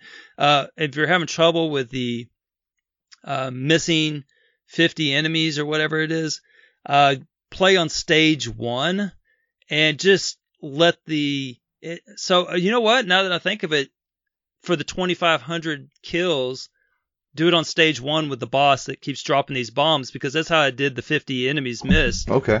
uh, is I just let him drop these bombs and I just stayed near the bottom of the screen and let them all float by. And when I got to the end, I had missed like three times the amount of enemies I was supposed to. I, I lost count and overshot it by a lot. So, um, but anyway, that's a real that would work for both kills and for misses. So stage one would probably be a good one. to go. But Nice. um, yeah, we talked about the music. Uh, music. Uh, the music in the game's on point. It's uh, good, you know, retro music. So you would enjoy that. and uh, so, what did it do poorly? What? Uh, what? The only things I have to say negatively about the game is that there was no story whatsoever that I could skip. Like. Uh, like I'm going to skip it anyway, but I like to at least have the option to skip it. So in case I do want to know what the story's about, I at least have a story I could skip. So there's no story to skip. So, um, so you have no idea what your motivation is. I assume it has something to do with the astronauts. Yeah. Uh, in fact, you can read all the astronaut stories.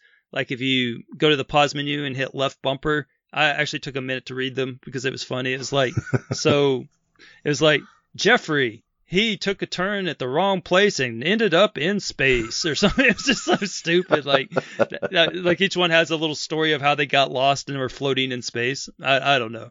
Anyway, but uh, and then also the backgrounds are all kind of the same, and by kind of the same, I mean they're like almost is identical. You're there's no unique backgrounds, and so that made me think of Life Force and R Type, where you know each one of them was kind of a unique level. You know what I mean? Yeah. Yeah. Like like a different type of enemy, like like you know a slime world, and then another one Oh, man. that's kind of like you know stuff like that. I don't know if it was the first uh, world or not, or if it's just the one the one that was more memorable. But I remember in Life Force there was that level where you like you could shoot the you had to shoot the the walls and like it might have been the brain world. You had to shoot the walls yeah, and like yeah, they were like through it. synapses, like brain synapses Yeah, or something. yeah, yeah. Yeah. So, but yeah, but you, that was like a flesh cover, colored world, Mhm, you know, and every mhm. all the enemies were like related to that. Yeah. So there's nothing like that. They're all the same in this game. So, so yeah. And then my last gripe is that you can still crash into the walls. Can we get rid of that in shooters? Oh yeah, so crashing into the walls and like the the, one hit come point. on, like, like- where when did one hit point become like the universal thing for shoot 'em ups? Like in the in Yeah. bullet hell, you get Yeah. hit once and you're dead. Like, ugh. Yeah. And like all the enemies are taking like three, four bullets, and Yeah. you can only take one. Like, come on. You're, yeah. Anyway, so there you go. That's what I got for you. yeah, crashing So- into walls is also yeah, like uh, Yeah, come on. I mean, like like the pilot's all of a sudden gonna go flying into the wall on accident. I mean, like at least let you hug the wall. I mean, I don't know. That's that's always annoying to me. Yeah, it's no. This one looks good. There's and there's there's there's a Hybroxia too. Also, I saw that. I'm on. I'm. I think I'm gonna make that one of my next games for sure. I'm gonna have to go play that and see if it's if they kept the magic going. So right. Yeah, for sure. I saw that today. I was like, oh, I didn't even know there was a second one. So that's pretty cool. Yeah. Now now So- there's just only an iron snout too. Oh no, That's what we need. We're gonna have to work on that. Everyone, We need our, we need we to, need our uh, we need our send Discord. an email. Yeah, we're gonna get the uh, the email. We're gonna find how to contact uh, the the people. I think I got it right here. Oh, there you go. I got it right now. Snoutupgames at gmail.com. There we go. So te- uh, send a, an email to snoutupgames at gmail.com and say we want not only do we want a sequel to, to Iron Snout, but we also want Bacon May Die immediately. We want that Yes. ported to Xbox immediately. Uh, Let, us see if they have a Twitter also. I'm gonna look it up. Yeah, there's a Twitter little logo down here. Uh, Twitter.com slash snoutup. Yep, at snoutup. Also tweet them at Snout Up. Facebook.com snoutup.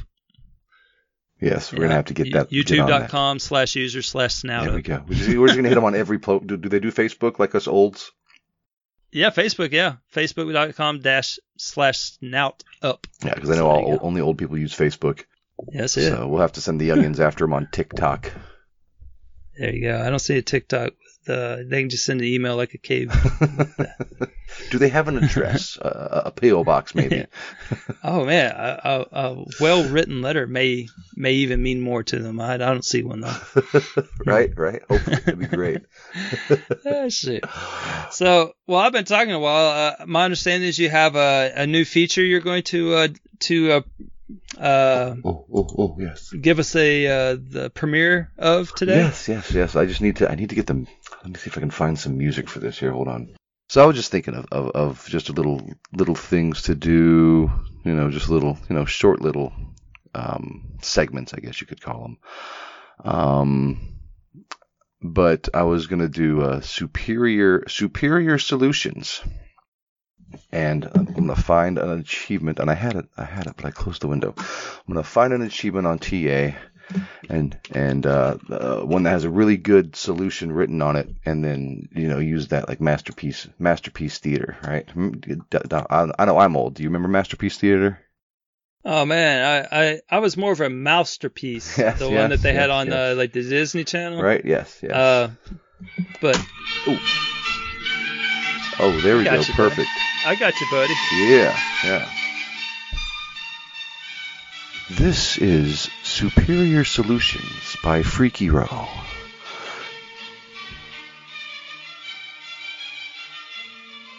Today's Superior Solution is brought to you by Bill Zumanati. It is for the game Jack and Jill DX. The achievement for 90 gamer score. This is fun. Play a mini game. And the solution is as follows. Complete World 1 to unlock a minigame and then go to the main menu to play it. This has been your Superior Solutions. Thank you.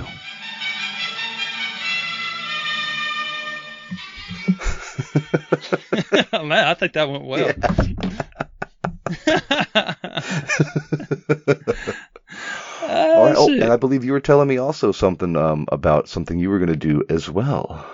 Oh yeah, so so these are just little crappy features within a segment. These are segments within a segment. So what I have for you today is Retro Cheevo of the Day. So this is just a achievement that is out there that reminds me of something retro. So it is your Retro Cheevo of the Day.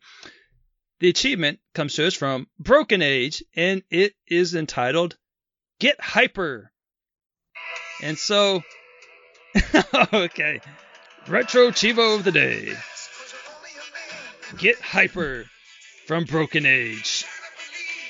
So, this got me thinking about hypercolor shirts oh, and how nice. my parents wouldn't let me buy one of those things because they were too freaking expensive. Yeah, they and were so I got some crappy off-brand ones from Sam's Club that they kind of work just like the real deal. They they work kind of like you know you got hot and they changed colors and all, but instead of just turning the colors of the uh, the shirt, they also changed the color of your skin because they leak dye all over you. So instead of getting the nice hypercolor shirt, I got crappy off-brand ones, but I still had the full hypercolor experience. Nice. What say you? yeah, no, I didn't. I never had a hypercolor shirt either. Man, Those things are expensive, man. they were, and they were, yeah, they were, Yeah. they were just T-shirts too. It wasn't like they were anything special. well, they're special. They changed I mean, colors. they were hypercolor. Yes, yes. Yeah. So you get, you know, you could put like a hand on it, and then they put a handprint on it. Yeah, that was. Yeah. Yeah, nobody, nobody else really That's- tried to do anything more than that. Just put a handprint on it. Yeah, there you go. or if you like were, you know, running or something, to get all really gross. See, all, yeah, see all, Like, the, see, all the like- sweat stains and the sweat marks. Yeah, the sweat stains would turn on, you know, turn into fire, fire red, and or whatever color. You know, Yeah. It really uh, exemplified where you were sweating. so there you go. Anyway, so the hypercolor shirts. That is your retro Cheevo of the day. Nice, nice. Yeah, it's, Yeah. it's growing. I, I mean, I didn't have the nifty uh, music like you had, but uh, uh, yeah, something nice and quick. yeah, I was trying to find one. I, I found the. Uh, I was just trying to find a retro song, and the first one that came to my head was "You're the Best Around" from the Karate Kid. That's So, good, man. Oh yeah, I understood. All right, man. Well, I think uh, we officially got three of these in the books. I know, right? Yeah, yeah, definitely, definitely. Time flies, yeah. If anybody out there agrees or just wants to comment on what we have said, if you or if you haven't played Iron Snout yet, go play Iron Snout because it is the best ride like a game there is. I, I, I dare you to No convince me here. otherwise. Hey, I am so glad to have you on Team Snout. yeah, I'm, I'm so glad to be on Team Snout. All right, so if, if you haven't, it's never too late to see the light. Yeah, and then uh, you know just kind of beat up some wolves. That's all there's to Yeah, it. yep. So let us know what you think, and until next time, we're old, and this has been Gen Xbox. Generation Xbox. Peace. Later.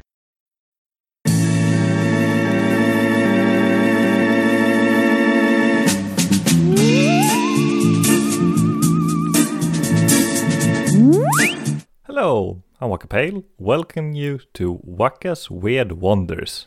I had never heard of Jacob Yass's Baobab's Mausoleum Grindhouse Edition, Country of Woods and Creepy Tales, before Kushmoose alerted me to its existence by sending me one of the strangest trailers I've seen in a long time. According to its developers, it mixes Monkey Island, Zelda Link's Awakening Deluxe with Twin Peaks and SpongeBob SquarePants. Baobab's Mausoleum Grindhouse Edition is a collection of all three games starring FBI agent Watracio Walpurgis, a chain-smoking anthropomorphic vampire eggplant who crashes his car just outside of Flamingos Creek after almost running over a ghost deer-like creature. The first game was originally released in 2017 on PC, and the Xbox edition was released in February of 2021. Baobab's Mausoleum has a physical Switch release, which surprised me as it appears to have a very small player base across all platforms and no proper guides available, just blind playthroughs on YouTube. Not that you'll need them to get through the game, but some achievements could benefit from guides. Less than 50 players have started the game on TA, which is the lowest number of players I've seen in a game of this quality.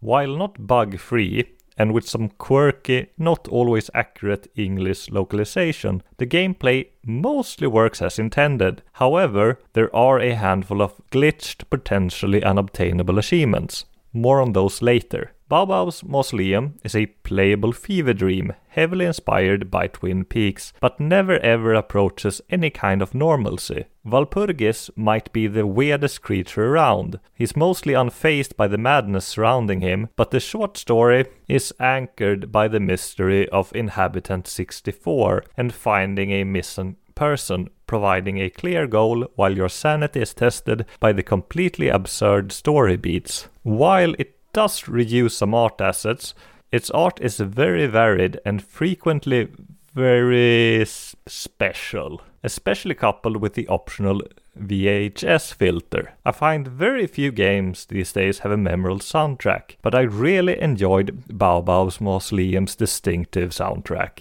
It is very weird and inconsistent. As an example, one track is described as a psychedelic Russian surf music, another is a chiptune heavily inspired by Hall of the Mountain King. Baobab's Mausoleum frequently mixes up its gameplay, but most of the time it's a fairly simple point and click with automatic use of items in your inventory, making most puzzles very easy. Episode 1 of Nifagos Don't Eat Flamingos is a linear act based adventure taking you through the outskirts of Flamingos Creek, serving you with a series of incredibly bizarre scenarios, such as stealing a car by tricking its drunk owner to drink gasoline, meeting John Carpenter at a diner, playing hide and seek with very rude beavers, and getting tossed in the trash by an unhinged lady after beating her high score in her terrible video game. Episode 2, 1313 Barnabas Dead End Drive, allows you to freely explore Flamingos Creek, searching for a missing person and dealing with a giant avocado bird monster. The second episode